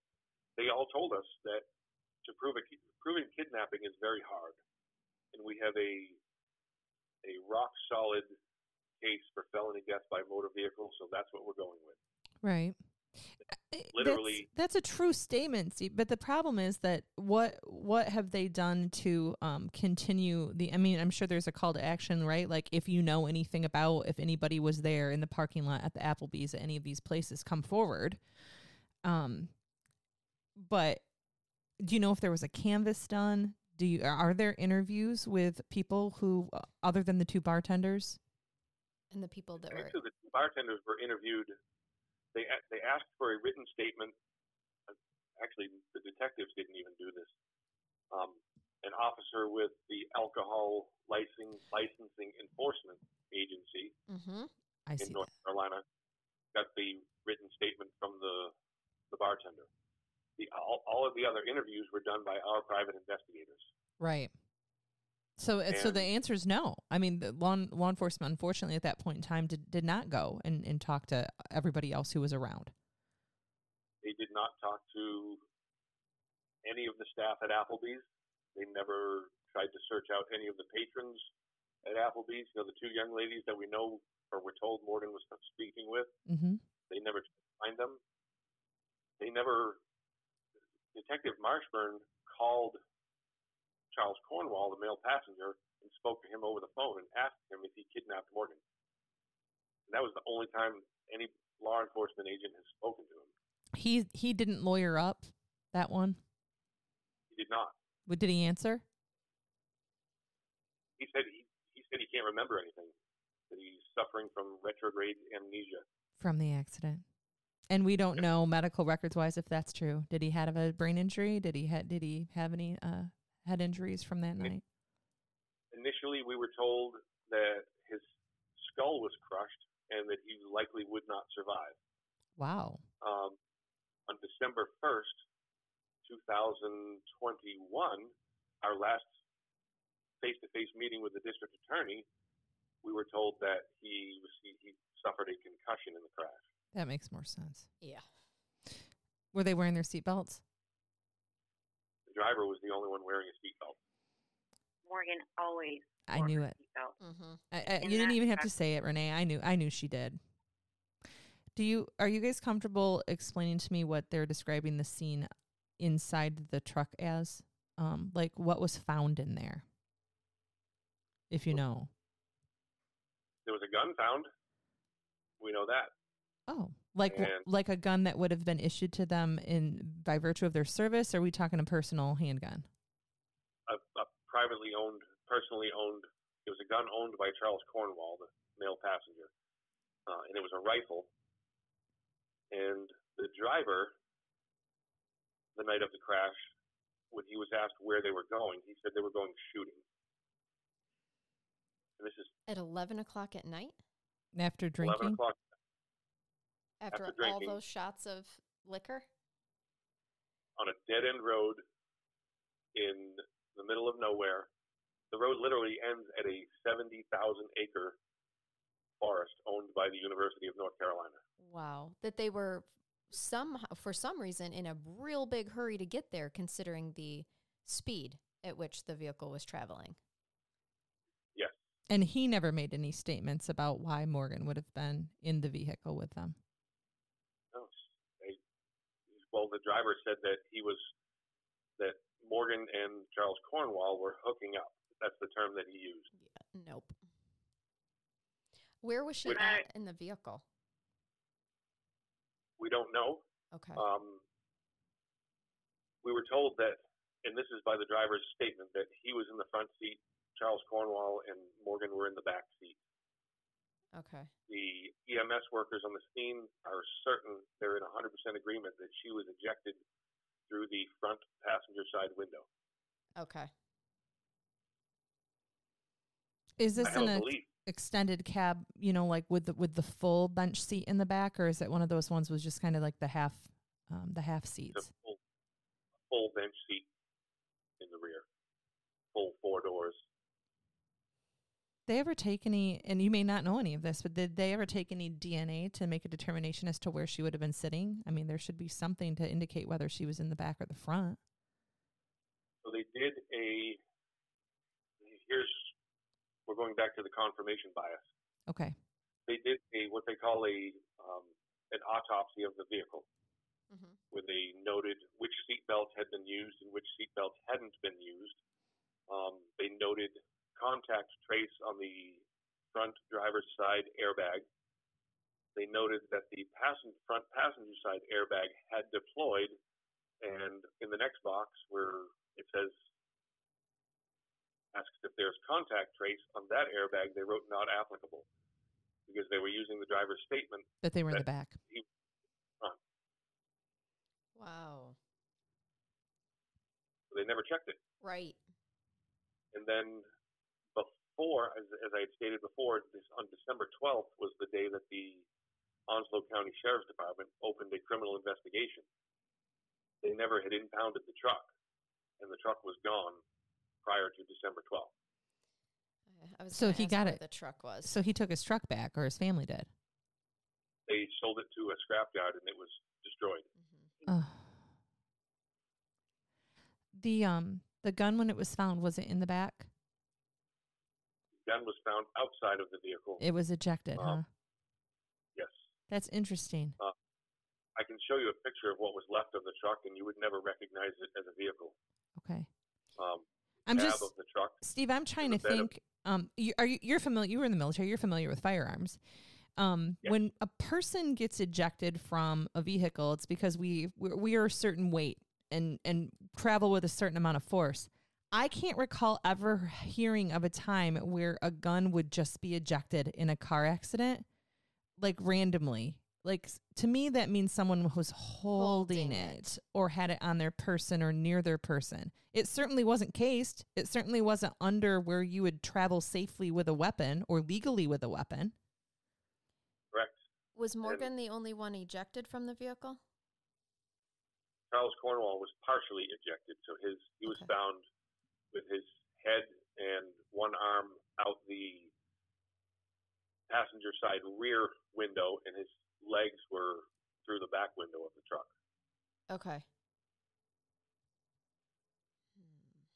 Morgan was um, actually they they called they called it partially ejected. So the vehicle, when it came to rest on its side, uh, was on her feet, but the rest of her was away from the vehicle. Okay. Was did you say she was uh, ejected from the front windshield, That's what that's what the not through the windshield, but the front Uh, window?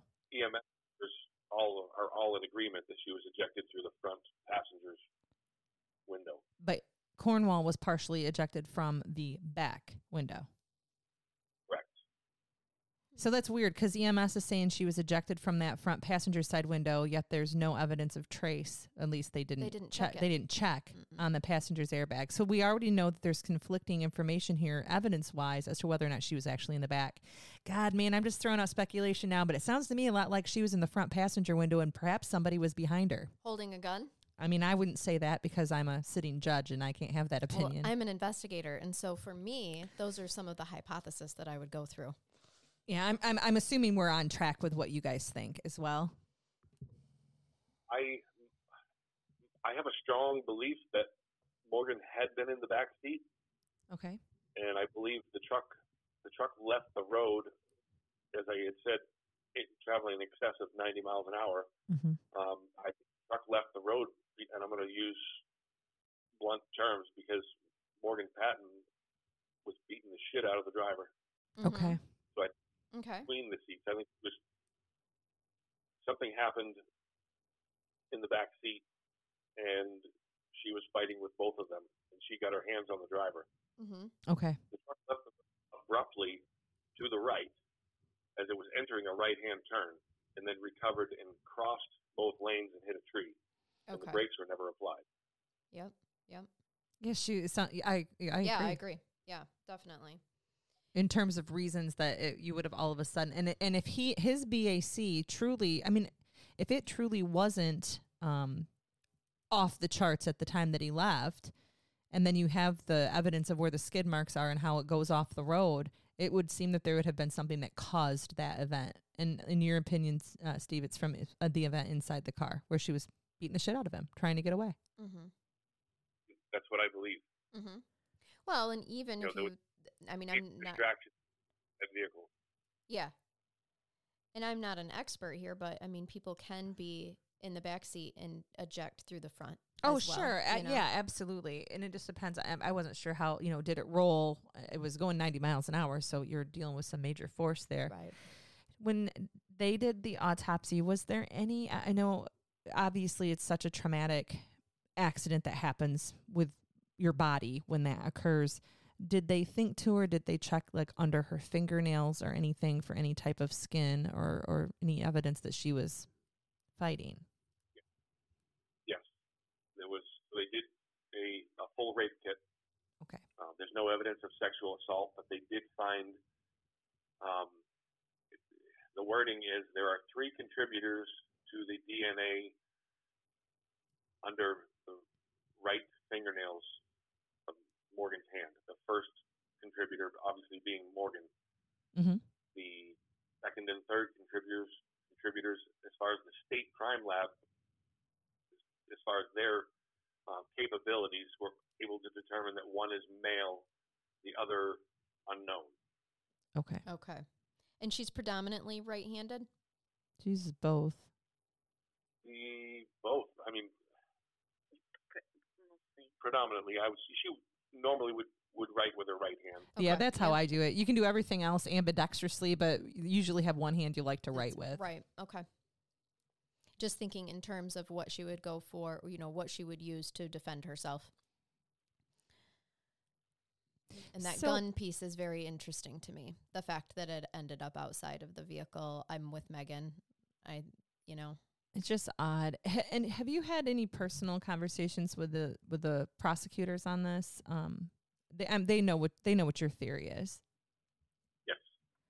And is Yeah. there indication at this point simply that they don't have probable cause to charge it? Uh, yes, so we're we've actually all of the information that we have dug up and all the questions we've dug up, we've just continually asked them to to take the next step and actually investigate how Morgan ended up in the truck. And their response is they don't care how Morgan ended up in the truck because they're prosecuting a felony death by motor vehicle, and they have all of the evidence they need to do so. They don't care how Morgan ended up in the truck. Okay. But there could be more than one crime have happened here. Yeah. Um, it would be interesting to know if, um, and I, do you guys have have you hired a private investigator? We've had two, Two? private investigators Okay. work on this. One, um, one worked solely around Jacksonville, North Carolina. Um, interviewed uh, the, the bartenders at Applebee's and interviewed uh, some of the command staff at Second Marine Law Enforcement, um, and then also went to West Virginia to interview the driver's wife. Okay. Because well, that's what I was going to ask is if anyone has interviewed acquaintances or even relatives of, of these other two, these cowboys, it would be interesting to know if they have some behavioral um, tendencies that would lean towards the information that the prosecution needs, right? Just to keep them on, like, know that they're sniffing out the right trail. Well, and the that way. driver's wife has already indicated that he would go and drink at the Applebee's all the time. He was a regular, so Yep. Right. And she also indicated that he was violent when he was drinking, Okay. Yep. which is why they're not married anymore. Okay. That's important. And when she was asked a direct question, do you think Hunter Wells would be capable of taking a girl for the purpose of rape? She said, I don't know. And this is a man she was married to. Correct. Right. Yeah. That's telling. Where are you? also- if I don't mind, you don't mind me asking, um, have you have you filed any uh, wrongful death suits? Well, we tried. We could not find an attorney in North Carolina that would take the case because North Carolina is a contributory negligence state. Okay. So the simple fact that there was any alcohol in Morgan's system and that she was not wearing her seatbelt, they said the jury is not going to be favorable to this case in a contributory negligence state. Mm. Yeah, we're no fault attorney- in Michigan. Man, that just that's just I yeah, I have some feelings Uh. about it, but I'm, I'm I always have to stay fair here. I'm trying to, you know, it's just it's hard because looking at it from a legal perspective, trying to make the argument or or a defense attorney make an argument that there was contributory negligence by virtue of her um, alcohol consumption still does not negate the fact, or if you're weighing the how much it contributed to her being a passenger in a back seat where somebody obviously decided to drive allegedly under the influence. So with you know contributory negligence, I mean, was she more negligent than the driver to negate some type of a of an award? And I know you guys aren't looking for money. That's not the point of wrongful death suits. I try to tell this to people all the time. Look at the freaking O.J. Simpson case. He got acquitted of murder, but he lost that wrongful death suit. We were just hoping to depose everybody involved. You got That's it. what we wanted. And that's exactly. And the reason I asked is I was going to ask you if there are any depositions from there uh, as well. No, we were we were denied by every attorney that we spoke to. Well, there's just any any but any of No. you uh, practicing in uh, North Carolina who might be interested. yes. We can help you. We can help get you some info here. Contact us. We'll put you in touch. Ah, my goodness. So, can you tell me? We have I haven't asked a lot about Phil and and what happened. What was his response to to all of this? Phil is is still as outstanding as he ever was, and he is here every minute that he can be, and he is. The three of us are in this together. Phil is. Uh, I we worry about him. You know, he's a young man. He's got his whole life ahead of him, but he has suffered. He has suffered an immense loss that is going to affect him forever. Oh, absolutely. He had he thought he he had his life figured out. He knew where it was going and who he was going with, and this tragically ended it. So Phil didn't happen to know of or know either of these cowboys, correct? No, he did not. I mean, I know it's so huge there. Would you say there's like yeah, 50 some thousand? maybe I'm wrong, 80 some thousand Yeah. Marines there? 80, yeah, the numbers roughly hovers around 84,000 in Jacksonville. Okay. But he had, he was also in a training setting, and you know he had no interaction with other Marines other than his company that he was training with. right. And he was there for a very term.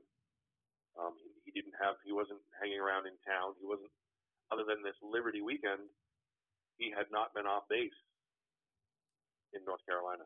Mm-hmm. Oh gosh. What is he doing now? Did he finish with the his time in the military? He is not. He's still um, he's still training with uh, the reserve unit in Connecticut. Um, he is he's done incredibly well. It's it's difficult for him to to uh, put that uniform on. He's stated so, and I can certainly understand. But he is he's done very well. He's an outstanding Marine, and he he is working with you know, as a utility lineman on the island. Um, and he's living in his little house up there on Martha's Vineyard. As I said, a- anytime he has a weekend free, he gets off the island and he comes and he spends it with us. And That's Oh, amazing. that is amazing. Renee, what do you um what do you hope to get from sharing Morgan's story?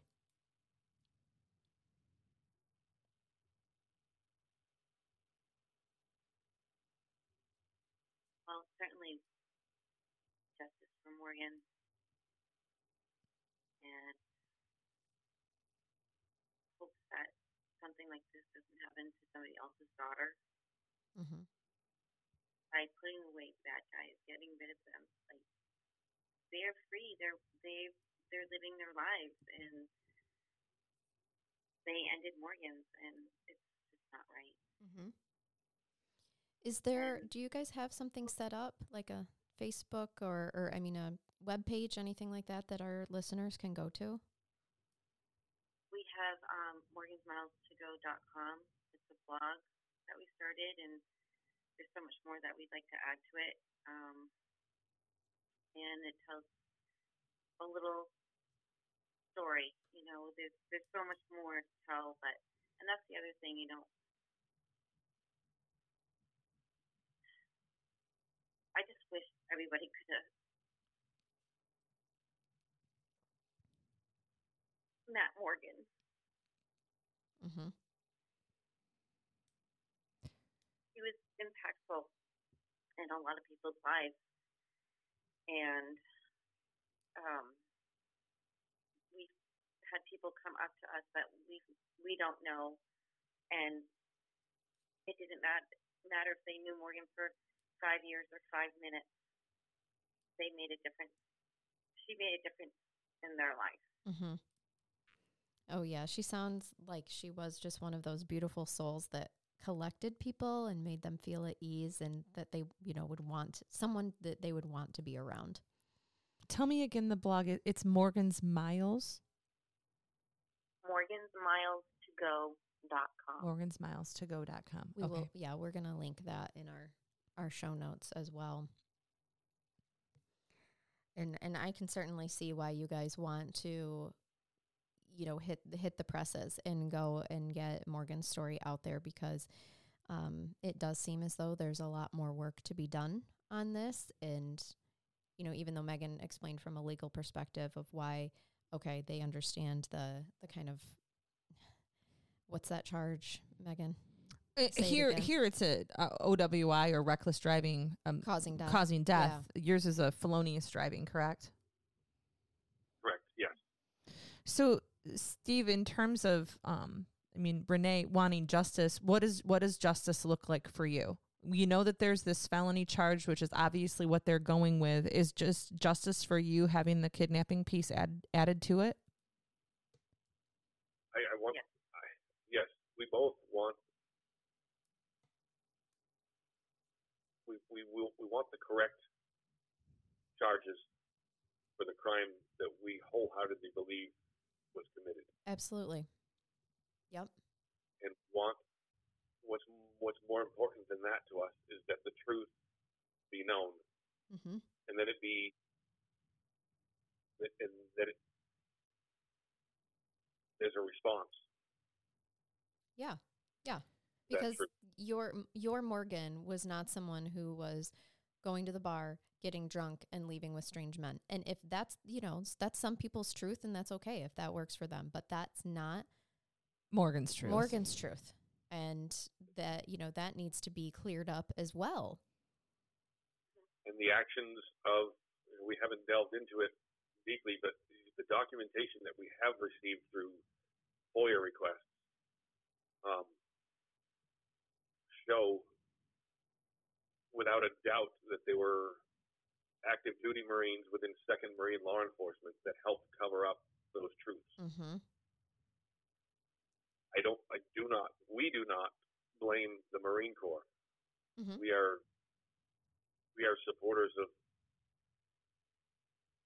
police and military, and but these people have names, and they need to be called out for their actions. Mhm. They cannot get away with pretending that Morgan Patton didn't matter and Morgan Patton didn't exist. Mm-hmm. I'm sorry. No, Yeah. I agree. A- And things that I would have, I- y- we have no control over is just how those military tribunals, how military law works. I, I- again, I'm just shocked knowing the small amount that I do about it that there isn't um a, a, some type of. I mean, was, was there a court martial? Was there was there anything? the driver was administratively discharged within the fastest I've ever seen anybody processed out of the military. Oh, It well, was six at the very most. He was administratively discharged and sent home. The male passenger, Charles Cornwall, was was uh, medically separated under honorable conditions. because they're considering him a victim of the uh, quote unquote drunk or reckless driver. It's still. Considered a victim. Yeah, I'm I, I'm aware of how that works. You know, from a prosecutorial perspective, I'm just gonna. You guys are, are probably aware of this by now because they have charged it was this felonious driving, and that's what they're going with. Probable cause is not a hard burden of proof to meet for charging purposes. It's getting it through the initial stage, and your you, your state you may use, or in that state they may use grand juries and do indictments. Here we do just a preliminary examination, which is a probable cause hearing, um, where the judge makes a determination based off the information presented if there's probable cause, more likely than not that the crime that there was a crime that was committed. So you're going to have some prosecutors that are going to be safe, and they're going to look at a case like this and say, well the family wants me to charge this as with the kidnapping piece as well. I'm unlikely to get a conviction on it, in their opinion. Um, there's not enough evidence to solidify it for reasonable doubt purposes, so I'm just not going to charge it. Then there are other prosecutors, maybe those that I would consider a cowboy. Perhaps I was one back in the day that said probable cause is not a hard standard to meet. I'm going to charge everything I possibly can that meets that burden of proof, and then I'm going to let the judge decide at the prelim. And then I'm going to let the jury decide at a jury trial. So th- that's justice. You know, if the jury comes back on these cases and they say not guilty on the kidnapping, and I mean, that's awful, right? But at least they had a chance to look at it. Somebody had a chance to look at the evidence and say, I think this happened mm-hmm. beyond a reasonable doubt or not.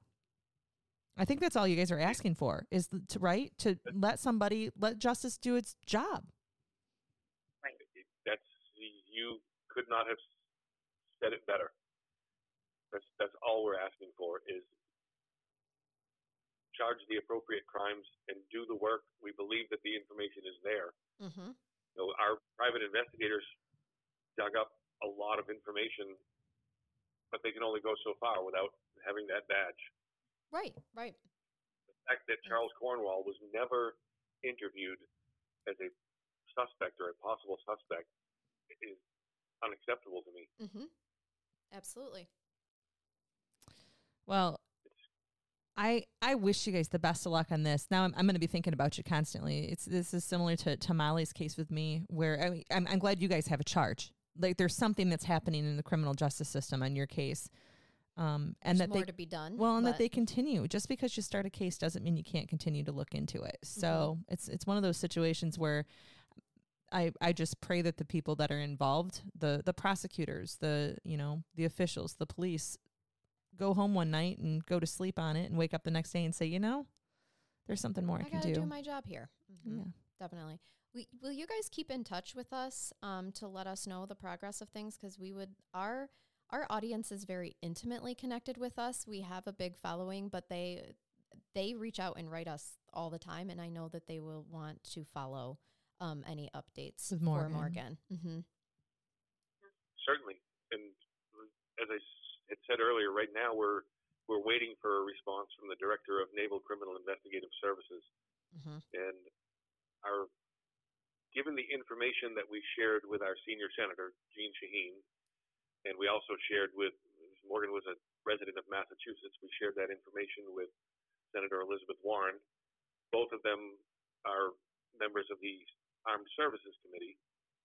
The letter that they both signed and sent to NCIS, I honestly don't know how it could be ignored, how we would could possibly get a negative response hmm given the information that we already have that we shared, as I said, we shared with them. Yep. Yep. Um, it's it's we have proof within the documents that there was a cover up within Second Marine Law Enforcement Command, and I think if that federal agency will take up this investigation, we can we can blow it wide open Yep. where it, what should have been done three years ago. Yes. So there's a lot to come. And just to hope. just to reiterate for our audience, um, and I think I even said this in Molly's case. You know, we had more information that we didn't include um, on purpose in Molly's case because it has not been explored in court. and Right. we do that intentionally, and um, that's that is why we're not specifically asking you about you know what's in those letters and what what documentation you have is because we never want to let too much information out on a case that has not been explored in court so that it could never come back and say, oh, there's been too much publicity, you know, Right. that this person couldn't get a fair trial, yada, yada, yada. So I think that it's just, it's relevant and important that they know there is substantial information and evidence to show, to indicate, you know, about this cover up and that it could absolutely help bring about the right charges that need to be um, brought here. So, I just I, I like to reiterate that because you never know who's a brand new listener. You know, when they kick, click play on that first episode, you know this might be their first episode listening to us. So I don't Right. I don't ever want people to think that you know we're not thoroughly gathering information or whatnot. But there are things that we purposely do Have uh, to leave have out. to leave out on unexplored cases. Steve, Renee, is there? And Oh, go ahead. I was just going to say, and with the, the background that the two of you have, I, you know better than even us what what information is proper to share and what isn't. And I do I do love that about your your podcast platform is the perspectives that you have, that the two of you have on these cases is is pretty remarkable. Well, we just want to help. Yes. and get the stories out there. And we cover a lot of lesser known ones. So, you know, some podcasts are out there covering, covering Jeffrey Dahmer, and not that that's not fun. And we don't do stuff like that every once in a while, too. But these are the cases that matter. Yeah. They're the ones that make you go home as a former prosecutor or an investigator and not be able to sleep at night. And, you know, we can even imagine what you guys go through still. Um, but this is one of those cases like Molly's too. Um, You know, Morgan and Molly are going to stick with me for a very long time until I see something happen with it and know because hell guys i want closure on this you guys don't have closure and i want closure Yep. Well, hopefully we can get that for you and for us and for Yes. Right. everybody. Yes. And for Morgan. For- and then we can Absolutely. to do we can start to do really good things in Morgan's name. We just haven't had the energy and the time to do the things that we want to do. But Right. But right now, you're putting your energy t- and time into where it, it's needed most. And then, you know, when you get that checked off the list, then you can get it's to the buddy benches Yep. i can't wait to hear renee if that happens because i think that's an amazing memorial An amazing idea. will, it will definitely It happen. will definitely happen. Timing. Yep. Great. Yep. Is there anything that either of you guys want to leave with our listeners about Molly? A happy story, a happy memory, or gosh, about Morgan. I know, See, we now were I'm just confused talking about I'll click that part out. about Morgan, is there anything um, that you want to share? Um, I, I would just like to say that Morgan deserves better, Mm-hmm. Absolutely. and the truth.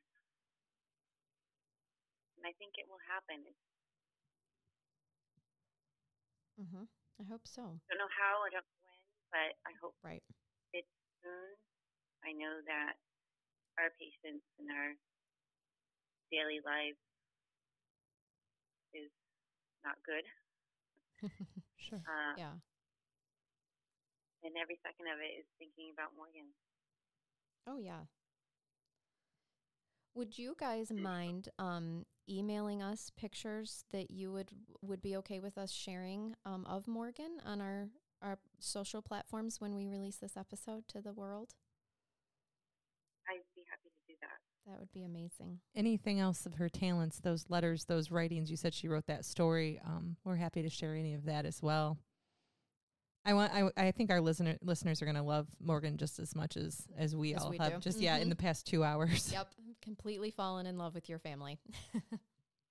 Morgan was just so naturally beautiful inside and out, hmm and she was on a mission to change the world one personal interaction at a time. And evil took that all away. Yep, yep. But maybe with getting her story out there, I thought she's still working through all of us. I have a feeling because this is bringing bringing some darkness to light of these things that can happen and that shouldn't happen, and and I think that in itself is is still a, a beautiful way where she's you know helping guide and and shed her beautiful light that she had because I think once this is explored in court and these truths are brought to justice, that's a that's a good thing too. It is it, it is a good thing, and I hope that there's I hope that we can institute change, much like the um oh I'm sorry, her name just escaped my mind. The uh, the young woman who was killed at Fort Hood in Texas Yes, a few years back. yes, we Um, actually did cover that case too. Yep, and I, I'm, at the end, you know, there was there was some important change regarding sexual harassment and sexual assault in the military Yep. that was brought forth, stemming from that case. But I think it's a drop in the bucket. I think that there's the problem is much bigger, and we would like to be involved in in continuing that change that needs to happen. Yep, yep. I, I can see why. And, and you guys are so well spoken and such strong people that I think that you set your mind. I mean, Morgan got uh, to be how she was because of both of you. Of who raised her. Yep, It's pretty obvious to me too. I think you would do an amazing job at helping bring about change. Steve, Renee, thank you so much for sharing and and allowing us to do this interview uh, format. Yes. And for sharing your beautiful Morgan with us. I, I wish you could have known her. Yeah, Yeah, I- we do too. we do too. Definitely. So, all Thank- right. Thank you. It's uh, very gracious of you to offer us this time. Oh no, we are we are happy to. This is why we do this. Absolutely. So um, please keep in touch. We look forward to to hearing from you. We will do so. All right. Well, take care, both of you. Thank you so very much for your time today. Thank you. Take care. All right. Bye. Bye bye. Okay, Megan, are you going to bathe me I am now gonna that we've bathe you. heard Megan or Morgan's story? We are. I'm going to bathe you. And I took this right from Facebook because you and I both know, love, and follow that Southlake PD down in Texas. This just cracked my shit up. Okay. Okay. So I'm going to read this to you as posted.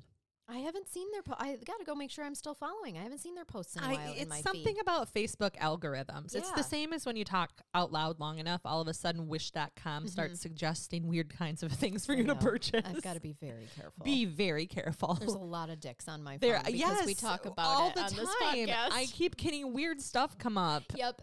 Me too. Yeah. And okay. it's totally because of the Patreon. Uh, the It yes, the Patreons. What they've turned us into. It is. Thank you. We've become the penis podcast. But Yeah. all right. So Southlake PD posts February kicked off the month for celebrating the love in your life. But we don't want you to forget those exes that did you wrong either. Do you have an ex Valentine and know they have outstanding warrants? oh shit! Do you have information that they are driving with illegal guns in their car? Give us a call with their location and we'll take care of the rest. now, this Valentine's Day special starts off with a set of limited edition platinum bracelets, free transportation with a chauffeur, Oh gosh. and a one night minimum stay in luxurious accommodations with professional glamour shots that will be posted online for all to enjoy. This special is capped off with a special Valentine's dinner. We know this special is so incredible that you may be tempted to provide additional referrals. We don't blame you. This special is too sweet to pass by. We are joining police departments nationwide in this Valentine's Day special. Our operators are standing by. That is fantastic. I loved it. I loved it. It immediately brought me to the freaking episode of Cops. Come on, I who doesn't love an episode of Cops, Oh, right? yeah. Where the guy gets pulled over and the girlfriend's on the side going, "He got weed. He got weed." right? Like, take the focus Right. off of me. He got weed. right. right. Oh, that is funny. oh yeah, I loved it. Oh, that sounds way better than what you know. Drumming up some business. Matt and I exchanged Valentine gifts early because they came in big boxes that were obnoxious to have in the house. The hell did you exchange? Well, ironically, this is really funny. Um, we both open up our Amazon boxes, like, here you go, honey. Um, he got me a foot massager. okay. I got him a back massager. and it's the same brand. You even. guys, that's fantastic. and we look at each other and he goes, It's like we don't want to touch one another. like massage your freaking this is- self. yep, this is where we're at now in, our our re- in our marriage? relationship. Yep, where it's just Oh. like this would be a lot easier if I had a machine rub your back for you or rub your feet for you. This and I gotta great. say, they were fantastic. My foot massager, you Uh-huh. put your feet like right in a little device. Oh, Yes.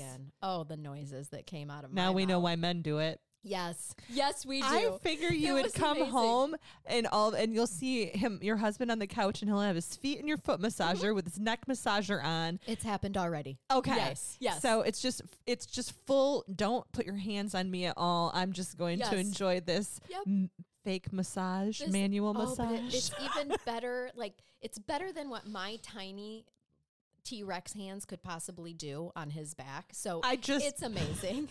I, I went someplace else with that, and I keep thinking, you know, they make massagers for those areas too. And if you walk we, ha- in, we haven't replaced each other yet with those massagers. Next Valentine's Day, when you replace mas- massagers genitals with massagers, that's when you know you've reached a new level in your Yep, marriage. Yeah, yep. New level unlocked right there. Oh my God, we got off topic, but It was- still, yeah. the the police thing is what prompted this, and Valentine's, Day in Valentine's general. Day, Yeah. yeah. I can be even less romantic than that. We just think it's a made up holiday and celebrate more the say Valentine's Day massacre. Yes. Well, Instead. can I tell you, this is the first time we've exchanged Valentine's gifts. Yeah, we don't do it. We don't. But I happened to see it um, on Amazon and was like, you know, I, I really want to get this for him. I was like, oh crap, I'll call it a Valentine's gift. Why not? Absolutely. Well, then he randomly, probably because I bought it, that same you know brand, it popped up when he was on Amazon for the foot and he's one. like, ooh, Yeah, yeah, exactly. And so we just kind of had the same idea. And when the boxes, the boxes arrived on the same day, and he was like, "Well, what did you order?" I was like, "Oh, I actually got you a Valentine's gift." He's like, "Oh, that's weird. I actually got you one too." And they're both they here. The, same thing, essentially, but for two different parts You of the body. guys It was are really a, funny. on a cosmic our, level our here. souls are connected. They really are. Yeah. Like the other day, my husband goes, What is this huge box outside? It's coffin size. I'm like, Happy Valentine's Day. he brings it in. We get it all opened up, and he's like, "It's hu- it's luggage because I'm going on va- we're going on vacation soon, Yeah. and they're huge. I mean, I could Oh, I could fit big. I could fit in that. There's it's a three piece set, but I could fit in the biggest one. He's like, "So you got me luggage?" I'm like, "No, I got me luggage. I'm moving." Never coming back from uh, warm weather. I don't want to come Uh. back here where the air hurts my face. Uh-huh. It is very painful here right now, for sure. It is. So, well, right. we hope that you enjoyed um, the the story. Yes, I hope it, it enraged you, Absolutely. as it should. Yeah. In the meantime, tell them how they can stay connected to us. Yeah. Well, follow us on social media. That'd be great. Um, you can join Patreon, Crime Curious. Actually, on our website, crimecuriouspodcast.com, you there's all sorts of links to join Patreon. We'll link you to there. all of our social media too. Yes, it sure does. So just go to our website. There's merch there too. There's merch. So- we respond back. We do. Yep. You can message us from there. you can buy Charnella coffee so that she can uh, do Keep her research and buy books. Mhm. Absolutely. I am I am definitely nose deep right now into lots of lots of several different book cases actually that we're going to be covering very soon. So, Looking forward to it. yes, thank you all so much for listening. And you guys keep it curious. Yes, and keep listening and Until, next time, bye bye. bye-bye.